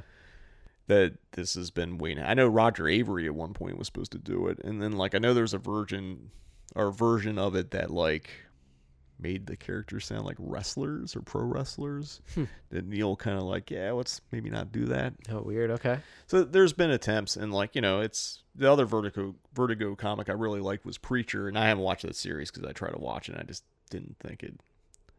I think it was too many liberties, and it's like I don't need a hundred percent like accurate comic to screen adaptation. I don't, you you know, they're different mediums. It just it just felt like tonally not the same. Right. Plus, it was like on AMC, and like if you ever read Preacher, you know, there's a lot of shit that Oh yeah. ain't AMC friendly, as it were. For sure. But anyway, sorry, I'm hijacking your No, read. please, please. Um, so I've just been reading that lately. Uh, for watch, uh, I just watched uh, "Assholes" by uh, Peter Vack, and uh, it's it's definitely like I I watched the trailer after I watched the movie, and in the trailer I think it says something along the lines of like. It's Solo meets the Before trilogy, so so it's a very it's a very like just independent New York film, and it's it's absolutely fucking insane, and I, I really loved it. Wow. Um, so I, I definitely I highly recommend it, uh, and I actually watched that because uh, the next day I was going to uh, Brain Dead Studios to see uh, Betsy Brown's new film Actors. Uh, Betsy Brown, you may remember from The Scary of Sixty First. If you saw that, I think uh, Vinegar Syndrome did a Blu-ray. Mm-hmm. Um, so she was kind of the lead in that, aside from Dasha uh, from you know Red Scare, uh, who also directed Scare of Sixty First. But uh, so Betsy Brown directed actors, and her brother is actually the guy that directed Assholes. Both both films star really their whole family, like their mom and dad are in these films too. They're they're fucking ridiculous. Um, I and they're great. They're great. I highly recommend it. Uh, this this film is about uh, you know their brother or sister in the film. Like it, it's it's meta like that. But so then he he decides that to further his acting career and directing career, he's gonna be a woman now, and so he goes trans, and that's really that's the plot of the film. Wow. Uh, but again, just like through this weird, like just indie New York lens, neither of these films play anything safe. Um, they're they're both pretty fucking offensive, but really well made and and well intentioned. I'll say they're not they're they're edgy, but their intent is good. You know. I kind of wonder, and like you can correct me on this, Mhm. but like how much of these type of films, and I I would even say Scary Sixty First Mhm. could be thrown in there, are like kind of the children of Lena Dunham in Tiny Furniture and Girls. Uh, you know, I didn't see uh, Tiny Furniture, so I can't really comment on that. I saw some of Girls. I remember uh, Adam Driver being in it. Yeah, that was and, a, and then Ad- Adam Driver's now in everything. Yeah. but I, I was just asking because I feel like you know they're obviously like where Lena came from was mumblecore and all that. Yeah, which is a that- derogatory Mhm. term to some extent. Where I think a lot of those movies are better than what people gave credit for. Obviously, they're indie movies; they're dialogue driven. But like I know these are kind of more on the edgier edge lord Totally. end of the spectrum, which I think like Tiny Furniture really isn't that. It a little bit is. I know Girls definitely mm-hmm. capitalized in it. I'm not trying to say like, well, it's New York and all that. So I'm just asking more out of like curiosity than. Yeah. I when when watching them, I definitely just thought more of like, oh man, you know, I kind of fell out of fell out of following like independent cinema. Like Yeah. I, I think like the whole mumblecore thing at the time really put like I used to pay a lot more attention to more like indie stuff, and now that's that's not where my head's at, you know. And that and that doesn't just mean horror; it means just like even just regular shit. But but it was things like fucking I don't know, fucking Gray State or whatever. You know what I mean? Yeah. Just like those types of things coming out. All the Noah Baumbach stuff. Like I just I can't, I can't with this shit. Well, I mean- just that's just me. I'm not trying to like shit all over it. I mean, but it's just not for me. It's a different environment in indie film because like when you think of indie film and who were coming up at the time, you had like the Coen brothers, Mhm. Spike Lee, Steven Soderbergh, Hal Yeah. Hartley, Wayne Wang, like Yeah. people like that that were like popping off, like eh, who like had various degrees of success in the studio system afterwards. You know, Mhm. like a lot of people that are coming out of the indie stuff. There's there's also a weird thing where like someone makes an indie film and they get plucked by a studio, like Colin Tur whatever that dude is that directed like Jurassic World. Like he made one indie film and Mhm. they plugged him into a fucking Sick. I mean, billion dollar franchise. That's great. That's that's the fucking dream. I mean, you know. But that's not every. But like, I'm kind of curious because like you know, there was a lot of mumblecore movies and stuff they would call mumblecore, which was like things that where they would like slap poor Ti West into or whatever. But but there's a reason because like a lot of the people that were in mumblecore movies were also in like a lot of those indie horror movies, so it was Mhm. all tied together kind of thing.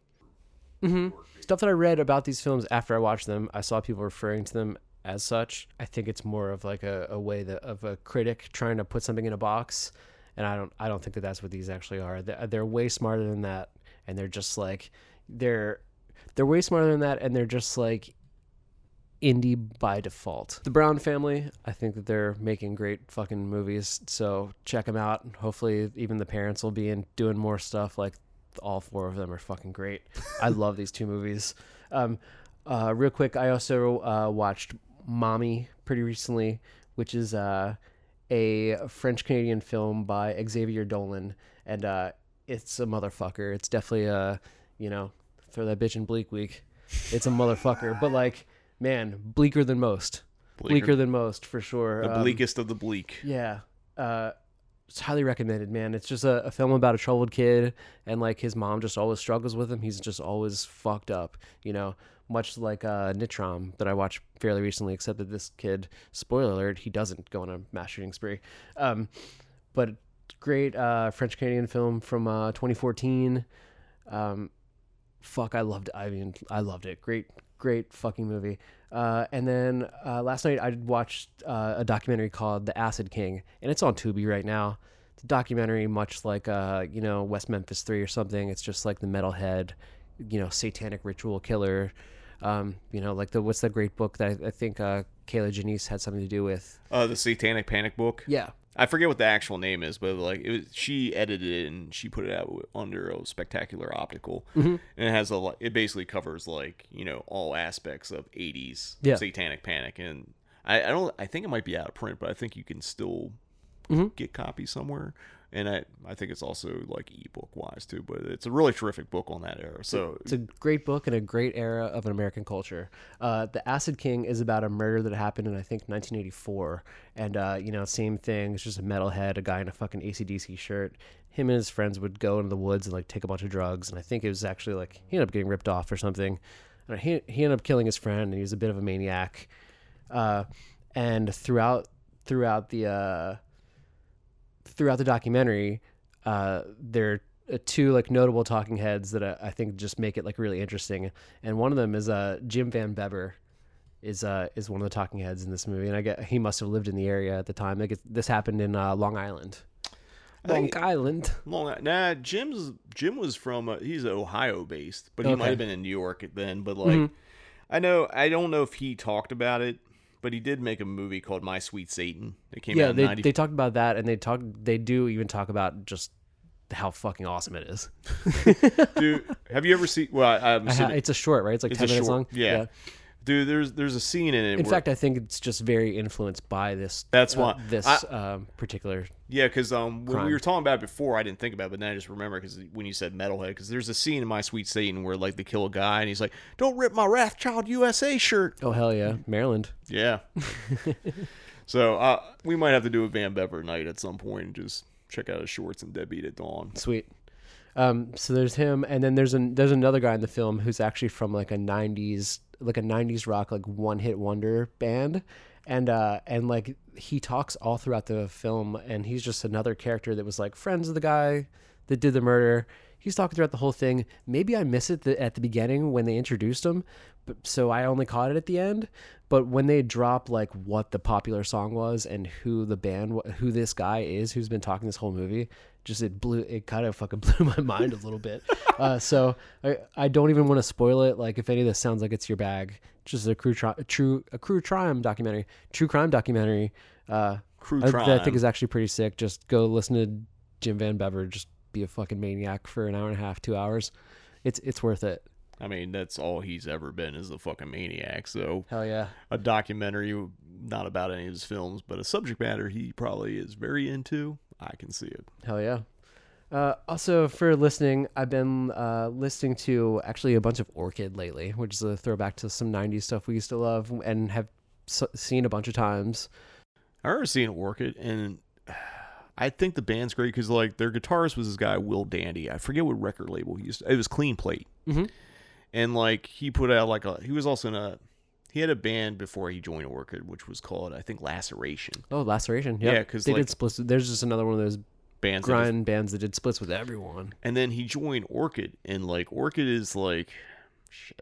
How do you? Ex- I don't. Emo violence. Emo violence is what it was. So, well, what's it's a, a weird a weird point in history where like emo and grindcore and screamo and all this stuff was like but this was like more like lo-fi and punk rock it it's like maybe similar to like page 99 is maybe one of the bigger bands that did this style Yeah, but like none of those bands intentionally did it. It just became that for all those bands. Or- Orchid, I think Orchid was like, it was like kind of melodic hardcore, Mhm. but well, i think they were trying to they were trying to do like the san diego like early 90s like gravity records kind of scene like Antioch Arrow, yeah but, but more. I don't Heroin. Say, yeah, I'd say like bands like that, but more metal Mhm. to some extent, I or Yeah. more hardcore or something like that. And then they like, were all black Yeah. as you do eh, but then like what happened was the fan base that came out of it, we used to call them Spocks. yeah you get the the romulan haircut Yeah, I mean, basically, you either have like a Romulan or a fucking like um Vulcan fucking haircut. Yeah. And like, and they would wear all black except for a white belt. everybody wore the same black clothes and used the same shade of black hair dye. And had the same haircut. Mhm. It it was. I mean, I remember going to shows because when we first saw Orchid, that wasn't really part of it. But like maybe a year later, when like all those, I think ba- the first time we, we saw them, we did we play the show? Did we play? It was like Orchid and Page Ninety Nine at the Supreme Imperial. Uh, maybe. It was something like that. I remember that's when we started seeing them. I'm like, why are all these kids dressed this way? And just didn't understand it mm-hmm. because, like, you know, Why all are you these- wearing a sweater? It's July. Yeah, it was fucking July. I'm wearing a fucking turtleneck, a Yeah. black fucking turtleneck, and like, it was just the weirdest like kind of trend that popped up, and it was a lot of kid. I will say this: like the kids that were coming to see Orchid and Page 99 and all that, like weren't they weren't coming from punk rock. I don't know where they were coming from. Like maybe they were coming out like No, I think it was the same kids that I was seeing at, at you know that were stage diving at like ten yard fight shows a few years before that. and they just Yeah, not- they, yeah, they- and then and then of course like younger kids kind of also like coming I- into it, but it's a, a mix of a mix of mix of new kids and like hardcore kids. who just decided to assimilate and dress exactly the same. I mean, that's a, punk. Punk and hardcore has been about assimilation for a, a long time. It's and, true. and, and people don't want to admit it. And they think if you say that, you're just you're just being an old man, and I'm not. I can see it, bro. No, I mean, like literally, I remember going to shows and like you and I might have been like the only people that weren't like Yeah, dressed like if you go to a metal show, it's gonna be guys in jean jackets with patches all over. You just like everybody's the same at a, in every like little subgenre pocket. It's just Yeah, but- how the fucking world works, man. yeah, but like when we talk about the Spock era, Yeah, but it's still it's just the same. It's, it's, just the same except like trends, man. it's the same, but it was like to the point. Like, I mean, yeah, Mhm. I guess you have a valid point. Like, if you're a metalhead, you had long hair and a fucking fucking sleeveless denim jacket and Yeah. fucking spikes on it. I mean, I get that, but like, there was something weird. There's also something like there there was a much like there was that scene in San Diego just a few years before this, right? There was a whole pocket of like northeast, you know, in the U.S. of the, of just like those bands where you were getting your like fucking, I don't know, Jerome's Dream, Yeah. and just like all that shit. And then Page Ninety Nine, and it's just like it was all different shades of the same thing, Yeah. you know. and it just all became very big at the Mhm. same time. Yeah. And I mean, the only reason I mentioned it because it was just like the the only reason I feel like it's different is because like a lot of those kids that would go to those shows felt they they wanted to alienate everyone else that wasn't them. Hmm. Where Well, I mean, it's just And I don't know. You see, you you because like you know, I, I would you know we went to crush shows. We we went to fucking ska. We went to shows where ska bands played or pop punk bands played, and everyone was very unified. But this was kind of at the point where like this is the only genre we listen to, and this Mhm. is it. I think well also I, I think also especially like the age that we were at the time when all this stuff was coming out is like right around the time like all the people that were like in our age group or like just a little younger just a little older we were all getting to that age it was we were it's like everyone had was just turning 21 Yeah. shit like that so a lot of these shows were at bars people are drunk like you know what i mean and then you would go to like fucking you know goth dance night in Baltimore or something, and it's just you see the same people that you saw at the Orchid show dressed exactly the same. Like you know what I mean? So it's like it's what was kind of hip at the time. I mean, hell, like I don't recall seeing like fucking like Vulcans at the fucking depot though. they were everywhere, man. Maybe They were may- everywhere. Maybe I just don't remember. I just I just remember like when it became in mass, like it just felt like there was just like they made themselves kind of alien to like the culture or like the punk culture they were supposed to be part of. Hmm. Like it's okay, I got the good comparison for this. And I don't know why we're going so deep on it, but it's just something I'm thinking about. It's like basically they're taking bands like Orchid and Page 99 and being elevated horror Well, I mean, because they, they they the it felt like that they felt like these bands are so much better because they're saying something more or something and like none of those bands were saying anything different than anything that was Pa- already out there Page Nine thought they were. I mean, Orchid even. I don't know. Like I think you know. I, think Will Dandy was like kind of the anchor that kind of kept it. But like if you listen to some of those later Orchid records, when Mhm. you get past like Chaos is Me, they definitely head more towards Antioch Arrow, heroin, and all that kind of shit. Yeah.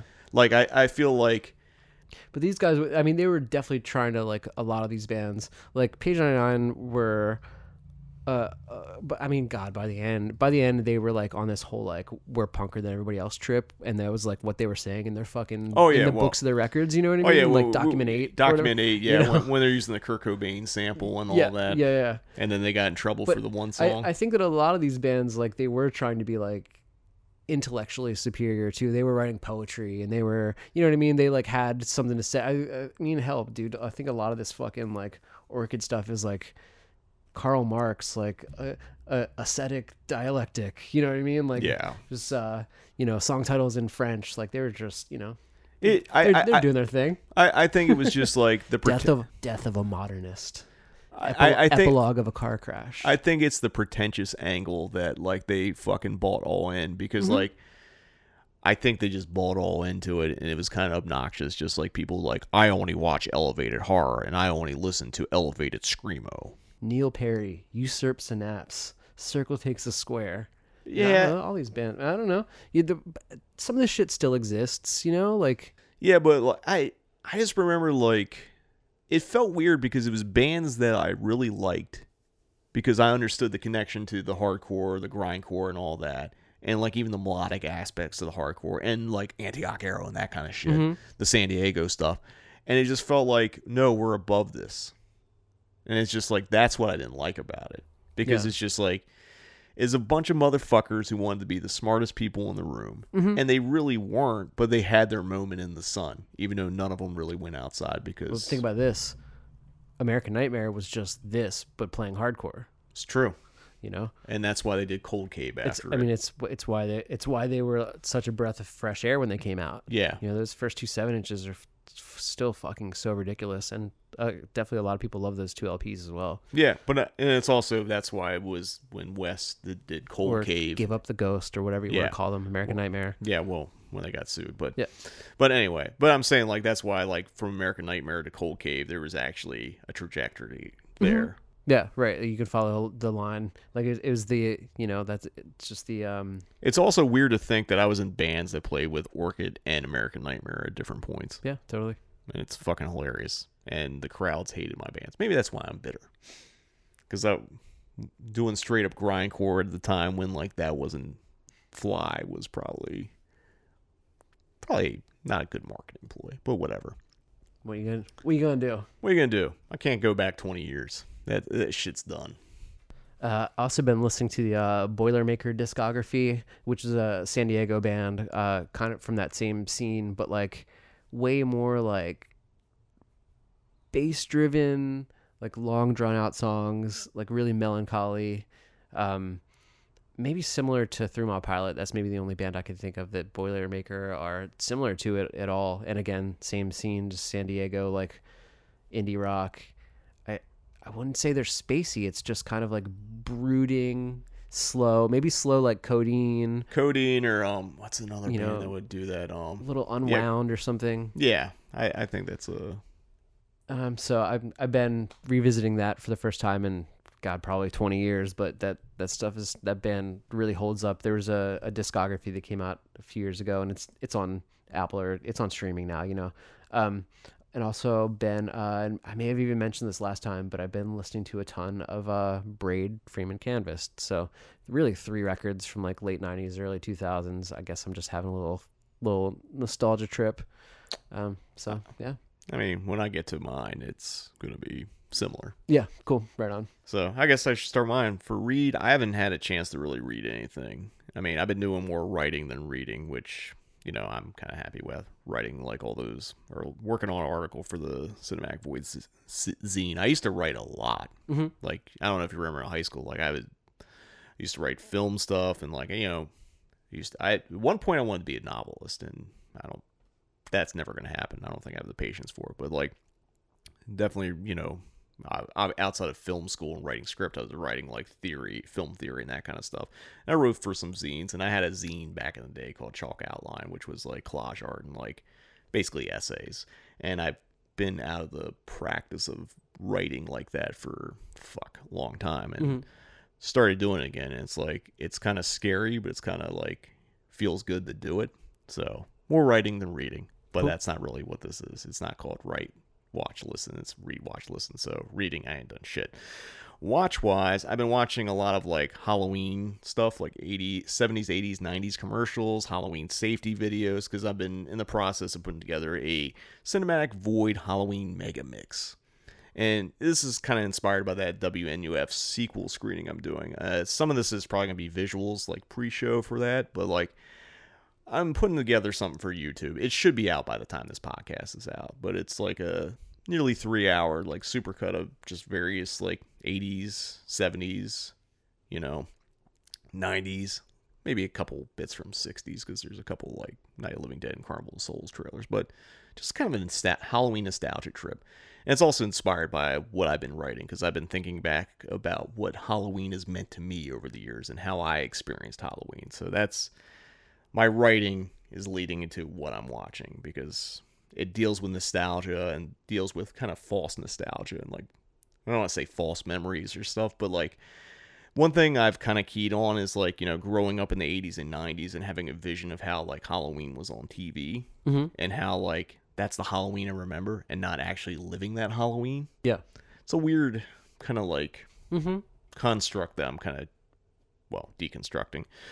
I also watch The Card Counter, which, you know, Paul Schrader, who directed, put it on his top film list of 2021. And I understand why. Yeah. This is a fucking great movie. Like Paul, Paul's been kind of on a hot streak. You know, first reformed, and this, this is really First Reformed, man. yeah, Banger. Th- This isn't as good, but it's damn close, Mhm. and it's really great. I watched it on HBO Max, and I was really impressed by it. And like I, I hope Paul has a really strong run as his career is winding down. And I don't think it's really winding down. He's just he's getting old, so like you don't know at what point, you know. I, I know that uh, he he posted on Facebook that that the studio or whoever from the studio told him to not use Facebook for like the you know X amount of days running up to when the film dropped, and so that's that's great. He- He's done that. That's happened twice now. It Yeah. happened for First Reformed, and it happened for this one. Sweet. because Paul says some Yeah, hilarious he's, shit. he's real sick on social media. Dude, he's fucking great. Like someone like takes his Facebook post and posts them on Twitter Mhm. in case you don't you're not friends with them on Facebook. Hell yeah. Fucking solid platinum. Not gold, fucking platinum. Yeah. Love Paul Schrader. Uh, the other thing I watched recently, at least at home, I watched Times Square, which is um, Kino just put it out. It's a really kind of cool. Speaking of New York movies, but it's a '80s New York movie. It has Mhm. like two girls. One's a girl from a rich family, another one's a poor punk girl that's like homeless. They both run away from a mental institution thing and they start a punk band. Really cool movie. And you get a bonus Tim Curry as a DJ. Really cool. Really recommend it if you haven't seen Times Square and picking up that Kino disc. And the other notable thing I watched, I went to the New Beverly to go see one of my favorite Robert Altman movies, which is Three Women. Mhm. Uh, I was up to seeing it. I was kind of curious where the print was sourced from or what it was. Um, during the intro, they mentioned it was struck in 2007, so it's probably made around the time that the Criterion put it out on DVD originally. Mhm. The print looked really good.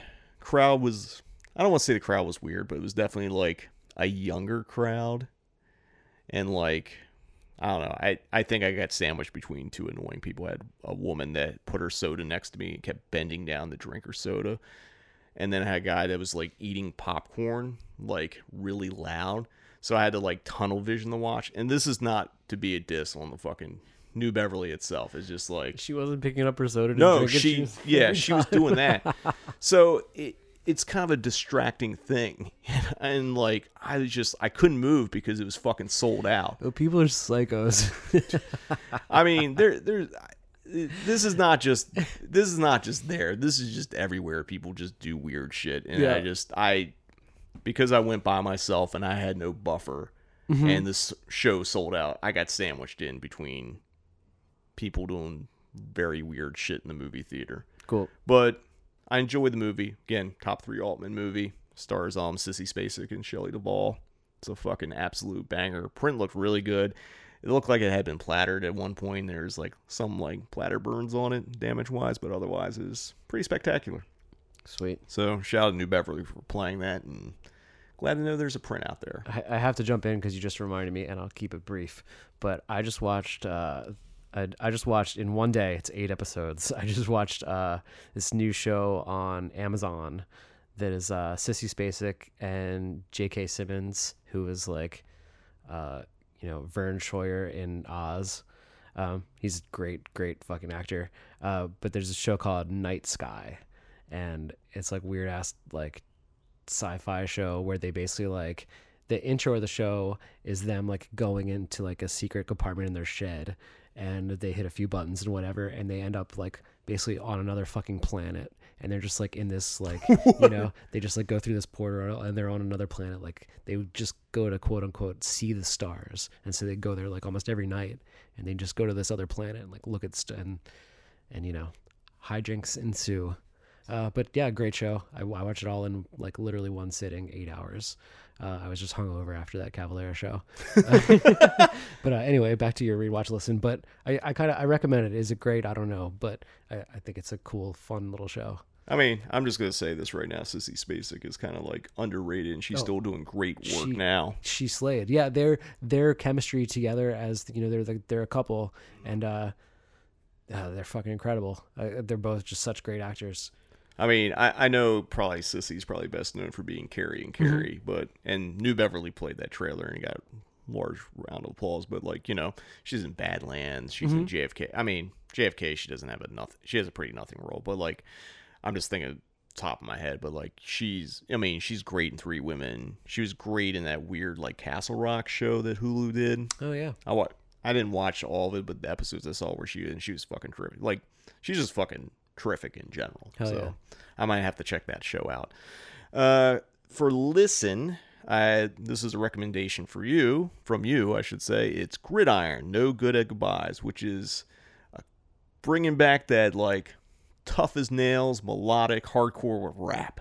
Hell yes. Dude, It's so sick, right? Dude, that shit is great. it, it's the right amount of ignorant I need in my life right now. It is fucking fantastic.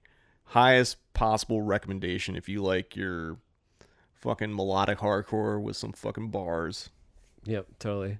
It's like, is he rapping? Is he not? I, I just, it's like a hybrid of like, you can't really tell if he's really going there. Is you know, but kind is of there like like- it- downset or something? Yeah, maybe down downset, maybe a little biohazard, but, But, like definitely some E-Town Concrete in Yeah, there. Like there's- it's ignorant. And then there's like there's a, I don't know. There's definitely some other dudes doing some different vocal parts in Mhm. there. There's obviously the main dude that's like doing it all, but then there's like a growler in there at some point. And there's Yeah. another guy that does more of the hardcore shout. Like Mhm. it's actually really interesting, and the riffs are fucking metal as shit. Yeah, it's like a, it's a well written record. Like it's, yeah. well, it's well written, well produced, fucking sounds good. Mhm. Makes me want to fucking spin kick someone. hell yeah, Top notch hardcore record. Probably going to be in my top five records of the year. fuck yes, right on.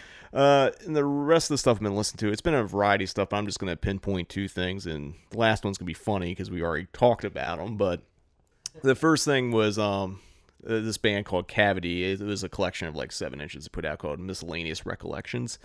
Uh, for those you don't know, Cavity was, I guess they were like a sludge band, so like very slow in that Sabbath. You know, I'm gonna say a bunch of band names that probably either gonna mean something to you or not mean something to you. Like things like Grief, Eyehategod, probably more specifically, Eyehategod. Mm-hmm. But they also had like noise rock elements, and then like some of the later stuff kind of got into like the stoner rock, dare I say, groove metal stuff. Maybe the Hydra Head stuff, where but like this stuff, it's like they would.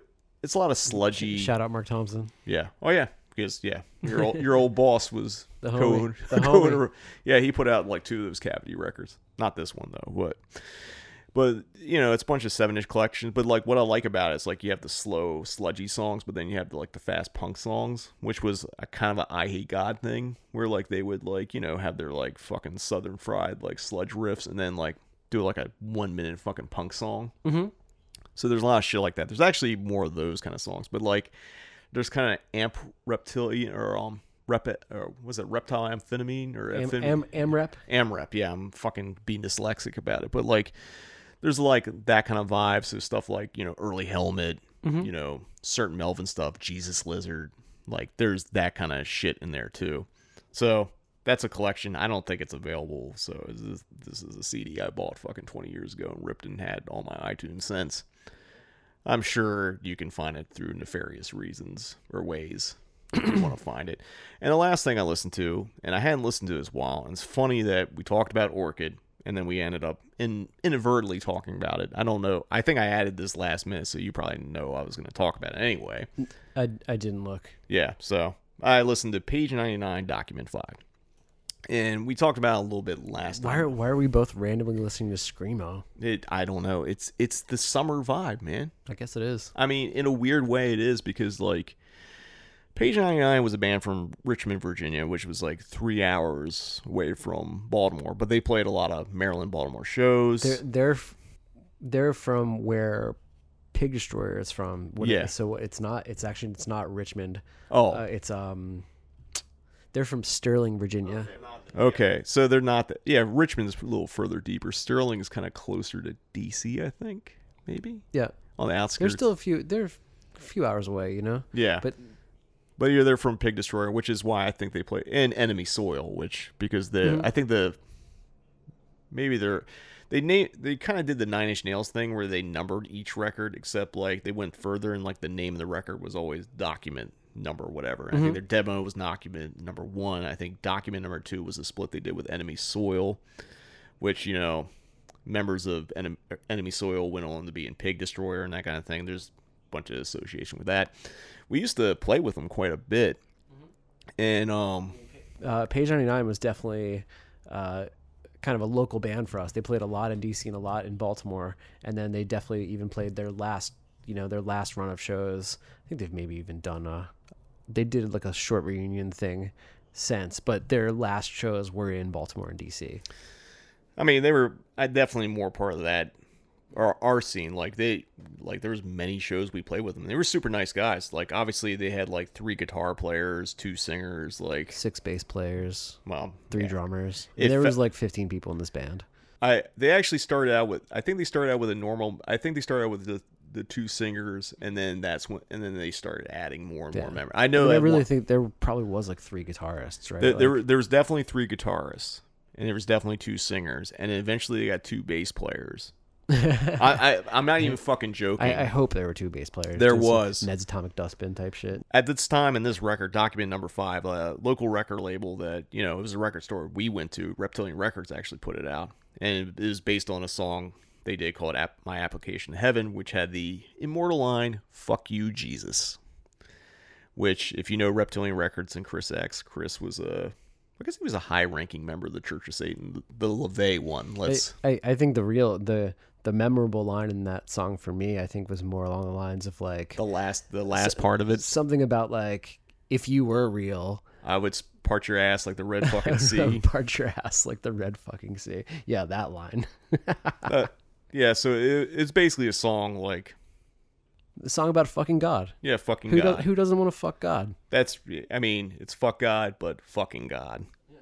But like that was kind of it's I don't want to say it's a hit song, but like it was a song because like, you know, there's certain like bands that aren't really I mean, there's hardcore elements, but like when you get a bunch of people to finger to point yell fuck you Jesus. Yeah, when the whole crowd's yelling the line of the song at the same time, but they're not really yelling along to like the whole rest of the set. Yeah.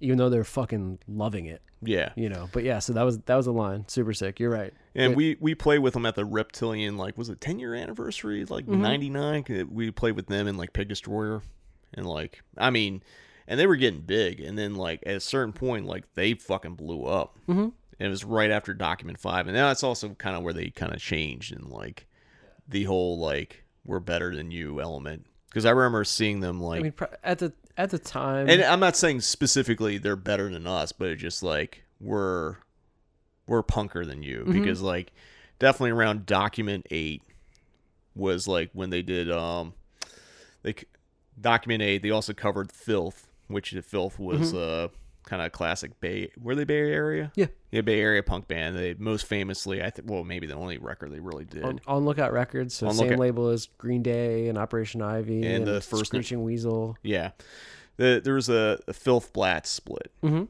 and like I think members of Filth were in Blatz too, or something like that. or could be, or I, I forget what the whole story is. But anyway, they covered the song "The List" by Filth, which is one of the best punk songs ever written. Mhm. You know, I, that you can debate it, but there's no debate. The list is good. But like, yeah, they became it, before they got into the more intellectual kind of bullshit end of the spectrum. They were Mhm. just a really great band, and like Well, uh, you got me thinking, like in the same way we were talking about Orchid earlier. I, I, when you know, maybe when they got to this point in their career where they were like we're punker than everybody else, blah blah blah. We're which is really they're just saying like we're more real than you, and I, I think that was maybe was a reaction to like, you know.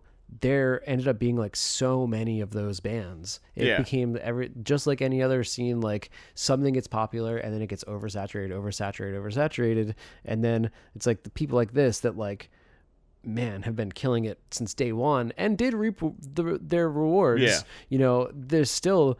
Uh, to me, there's nothing wrong with a little gatekeeping, a little call out, like, you Yeah. know, you guys are fucking fakers. It's like, uh, it's, you know, it's fucking rap beef. It's whatever. But like, there be like, it, there's nothing wrong with saying sometimes, It- there's no I'm, longer- the, I'm the shit. Yeah, there's no longer saying We're the I'm the shit." shit. We're the shit and talk my shit. Yeah. But like I I guess like where it was is like the because like when, but at the time i i didn't like it i didn't love it No, You know, I, I- thought it felt goofy but I, I- but now i want to go back and look at those records and read the liner notes again and listen to music now with like fresh ears 20 years I later mean I and I did know- listen to some of the other stuff and like I do think Document 8 is still a pretty good record. Yeah. I know Spencer from Death Waltz loves that record. Cool. I think he's got I know he's got a page 99 tattoo, but like Sick. But like I I feel like maybe maybe it wasn't them. I think it was just the audience, and the audience like conveyed a pretentiousness that wasn't necessarily reflect reflecting the band. It's sort of like you know that old punk rock adage, like once a band sells out, you can't like them anymore. Mhm. So when they became super popular, like they were so popular that I remember seeing them at the Ottobar, and they headlined over Converge. Oh wow, okay. Well, check it out. I uh maybe I'm talking a little too much shit here, but uh but when Chris was originally putting out document number 5, I remember coming in Reptilian. You may have been there with me, you may not. Like we made many many trips to Reptilian probably alone and together, you know. But I remember coming in and him playing that record for us. It might have been me and you and little Danny, it might have been whoever. But uh and and Chris saying like and uh I think we had we had seen Page 99 like once or twice and we thought they were like pretty good. Yeah. But then he, when he was putting out that record, he's like, "No, no, these guys are going to be bigger than Converge." And I remember him like literally saying that.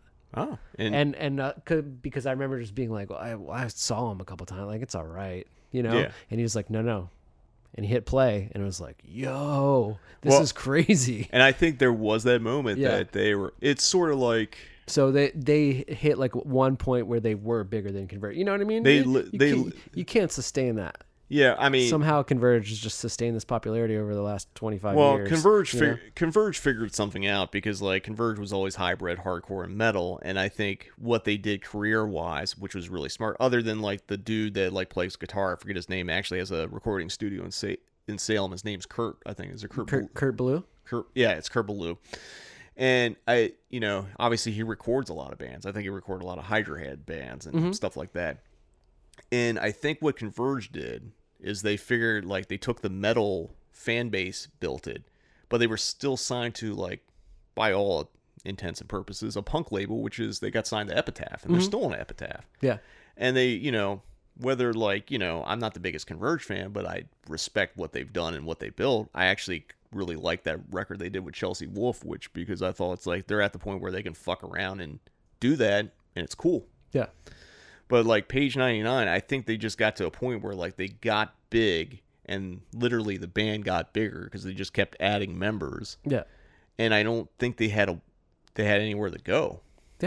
And it's not like I'm trying to diss them, right? But like certain bands, you hit a plateau, and it's like either transition to something else or you figure out how to make longevity part of your career. Well, I, I think they also chose to break up at like a perfect time for them. Yeah.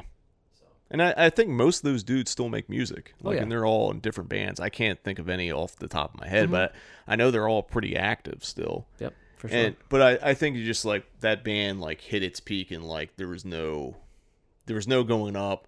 It was just gonna crash and burn and they just basically dissolved it and made music on their own term. Like it afforded them the ability to make do new bands and keep making music. It didn't, you know, obviously it didn't give them the Converge trajectory of like maintaining, but like, you know, I mean, I, I, at any point, it's it's fucking cool to be like a band that was fucking huge, Mhm. that like basically start like, you know, I don't know what their expectation was. It was Yeah. just like, I think they just wanted to be like the best band that was playing any night, and they usually were. Yeah, you know? they fucking figured that out for sure. I'm definitely I'm definitely looking forward to re- revisiting some uh, page 99 this week. So, as we've had a very long rewatch and w- listen, and we've talked about probably a whole shitload of music that some of you might not know, some of you might know, but anyway, I mean, it's part of the show. It's like, yeah, movies are important, but like you and I, music's important too. So, and I think that's a backbone to Cinematic Void anyway. It's like, it's all the punk ethos.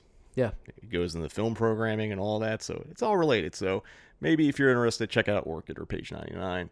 Uh, I think both, yeah, definitely both those records are on streaming. Cavity stuff, some of it might be, but probably not the record I talked about. But that wraps up this episode of the Cinematic Void podcast. Uh, we got a lot of stuff coming out this summer, coming into the fall, so keep your eyes peeled. Make sure you follow Cinematic Void on all your favorite social media platforms just to stay up to date when new podcasts drop. And hey, if you want to support the Void, again, join the Patreon. Early access to the podcast, access to the Cinemadness movie archive, plus you get exclusive shit like seeing the in-theater walk-ins, Q&As, intros, and other video shit. So, hey, five bucks a month gets you a lot of cool content. At least I think it is. I mean, I make it, so it's. I'm a little biased, but anyway, until next time, see, you in the void.